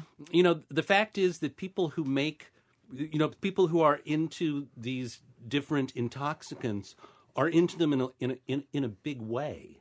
Um, so that to try to, to, to, to think that you know to think that you're gonna you're gonna you're gonna um, section one off and have it not affect another is just I don't know I, I don't think I'm I'm not I'm I'm not feeling as threatened by it uh, personally. Uh, if anything, I see educational opportunities um, for what people don't know about. Well, you know what we should do? Then we should celebrate the fact that you're not threatened. What are we drinking here today? Uh, what's the first so wine I brought, of choice? Okay, so I brought a couple of reds on um, on Monday, October eighth, Col- Columbus Day. Mm-hmm. Uh, we're doing a class at Boston Public Market. You know, wine people think that wine solves everything. So I've tried to find two wines that relate to, in some positive way, uh, with Christopher Columbus and First Contact. So the first wine that we're tasting, this is a love. Barbera from northwestern Italy. Columbus was from Genoa in north northwestern Italy, and this is a Barbera di Fabulous. Asti. Uh, and Asti is a little town about about 50 miles north of where um, of where Columbus Columbus grew up. It's Um, delicious. You're liking that? Yes, I am. Yeah, the and I'm grape not is- even a big red It's wine my person. well, I am, and this is my kind of Well, the red grape wine. I is love ca- the grape is called Barbera, and it's it's it's it's kind of. I mean, you guys tell me what you think, uh, but it's it's it's a big wine, but it's also it's also kind of soft, right? Some some red wines can be a little overwhelming. Um, Do you think it's big and soft, Margery? Mm. I think it's not a heavy, thick wine, Right. Which which puts me to sleep right. in about two seconds. So, uh, luckily, it's not that kind of wine. How much does that uh, uh, run? And by Uh, the way, is- on your Facebook page, you Yes. list these, right? Well, so if you- so, at bostonwineschool.com slash Boston Public Radio. Oh, okay. I'm slowly but surely accumulating all of the wines Oh, Great. great. that we've tasted online. So if people want to order them, if people want to read about them, if people want to find out Great. more, uh, bostonwineschool.com slash Boston Public Radio. how much does this uh, set you back? Uh, 22 Mhm. It's really Twenty-two good. dollars. Red wine's more of a fall winter drink. Well, isn't and it? that's and that's another thing that's happening now. We're starting to really transition people's people's people's eating habits are transition yeah, with white the wine weather. seems people's bad drink- in cold weather. What's the other one? so, um, so Columbus was from Italy. It was the Spanish monarchs who paid for his trip. Oh, a Spanish to one. You the are U.S. so creative. So I'm, I'm, I'm. I'm, I'm, I'm trying. Okay, what do you got Um, here? So this is a Rioja Pagos de Tajola. I Uh, like this, this is better. and this is um, this is Rioja. This is the signature. This is the signature grape of Spain. You know, it was the Spanish monarchs that paid the bill. Some of the money had to come from the wines of Rioja. We Yeah. know this. I mean, this is this is the most. Even if you don't know anything about wine, even if you don't know anything about Spanish wine, you've heard of Rioja. And um, You like this one? Better. How do you Okay. describe this one? Go ahead. Do it. Don't know. Go Give for it. a- it. You speak from Give your it. heart. A, speak from Speak your from heart. your heart. Exactly. Speak from your heart. Well, What is it? again, it's it's lighter red, and, Mhm. and as someone who doesn't like heavy Mm. wines, Right. red wines, this is a lighter one, and it just has a nice taste and aftertaste. Ooh. Aftertaste is key, Jim. I've always found in my too. wine excursions. What's this one called again? Good job. So looking this is so this is uh, Rioja, and this is the winery is called Pagos Oh, you said di that, didn't you? Tajola, And How much is that uh, one? Uh, this one's twenty seven. You know, have you been reading about? I'm sure this is anathema to you, even though you're so upbeat today. I don't know what's wrong with you. I've been reading about these things that people go alcohol free for a month. I love the expression. I know. go sober for October Sober is for what some people. But the thing I don't understand about if you, this is not an alcoholics thing. It's basically a, it sounds like it's a Yeah. cleanse one system thing. Yes. But I know you're not a scientist. But the sense I, I've read a few articles about this. If it turns out it the month of abstinence sort of undid whatever the negative effects of drinking Yeah. are, then I would say, well, do it for a month. Right. But everything I've read suggests that for the month you avoid all the negative impacts, Well- but it has no spillover from what happened before or after. is Well, that your understanding? Well, yes. This is th- this this is the issue with this that within you know you know sober October or or what or what you know wine free January or whatever you want to pick. Um, you do have some benefits, you know, reduced blood pressure, um, blood sugar, um, a lot of positive impacts uh, to a person's individual uh, blood sugar. But you know, the thing is, uh, if on November one you immediately go you immediately go back to your uh, to your previous behavior. There's no, I mean, there's no long term benefit. You're just taking a little a little break. You're taking a Yeah. little break from that. Yeah, I, it, it- moderation. Jim, what My month? of moderation. What, so, what month of the year is it when you shave your head? I, I don't shave. so- well, is it- I don't. sh- Well, I come close to shaving. Uh, it's the thing that's done. Right. Uh, uh, it uh, in that is done by a, a corporate leader who does wonderful things. Granite Telecommunications Well, in let's- Quincy. Well, let's do this. And let's let's try and do this together next time. You shave your head. I'll go like alcohol free. I'm not. I'm not. Oh, you gonna, mean in the like, same like deal? I'm not. Like I'm not. I'm not doing this for nothing. Okay. this is.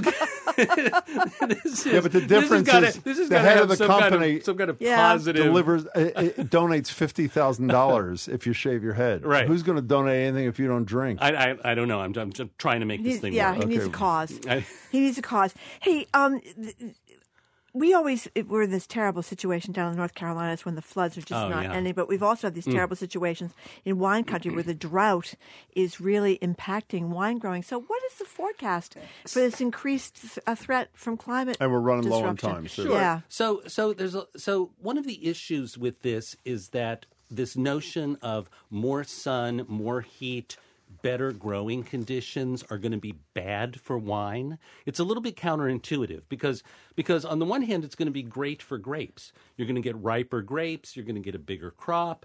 Uh, from an agricultural perspective, you know, global warming is not necessarily bad for grapes, but it can be bad for wine downstream because it, it, it, it throws off the whole sugar and acid balance of the grape, and that ends up giving you um, unrealistic tasting Okay. wines downstream. So we shouldn't worry too much yet. Is the bottom line? It's it's starting. The the uh, Sahara has already jumped the Mediterranean, so I think it's time to. You should start worrying. One Oh, more time, okay. if people want to check these Yeah. wines out, where do they go? BostonWineSchool.com slash Boston, Public, Radio. And that, of Jonathon, course, thanks as always. Is where Thank you, Jonathon Jim. is from, Thank the you, Boston Margery. Wine School. Thank you. He's also the author of the Wine Lovers Devotional. Um, learn more about Boston. To learn more about Boston Wine School, go to bostonwineschool.org. Jonathon, thank you. Thank you. And thank you all for listening to- to another edition of Boston Public Radio. You can always find us by way of our podcast and iTunes. Tomorrow, I'm really excited, live at the Boston Public Library. We're going to be joined by actor and director Ethan Hawke, Doris Kearns Goodwin, who's got a new book out, plus our Friday news quiz. Uh, what's on television, please, Jim Braude? Well, Mark Leibovich is going to continue the conversation with me. Uh, uh, the guy who used to be the CEO of Dunkin' Donuts, who is now the chair of the board, has written a terrific book about management, enlightened management in America. He's going to join me. And uh, last week I had Livingston Taylor, whom I love. His uh, niece, who you met a couple of months ago, Sally Taylor, has Oh, got a wonderful exhibit. Well, a, wonder, a wonderful thing she's got going in Western Massachusetts. Sally Taylor is joining me tonight, so I'm going to talk to her as well. And by the way, it's not bostonwineschool.org; it's bostonwineschool.com. Am I not right? Oh, dot com. Dot com. My Thank you very much. It's okay. Jonathon. Thanks to our crew. Thank you for listening. I'm Margery Eagan. I'm Jim Braude. Have See you a great afternoon and hope you can come to the library.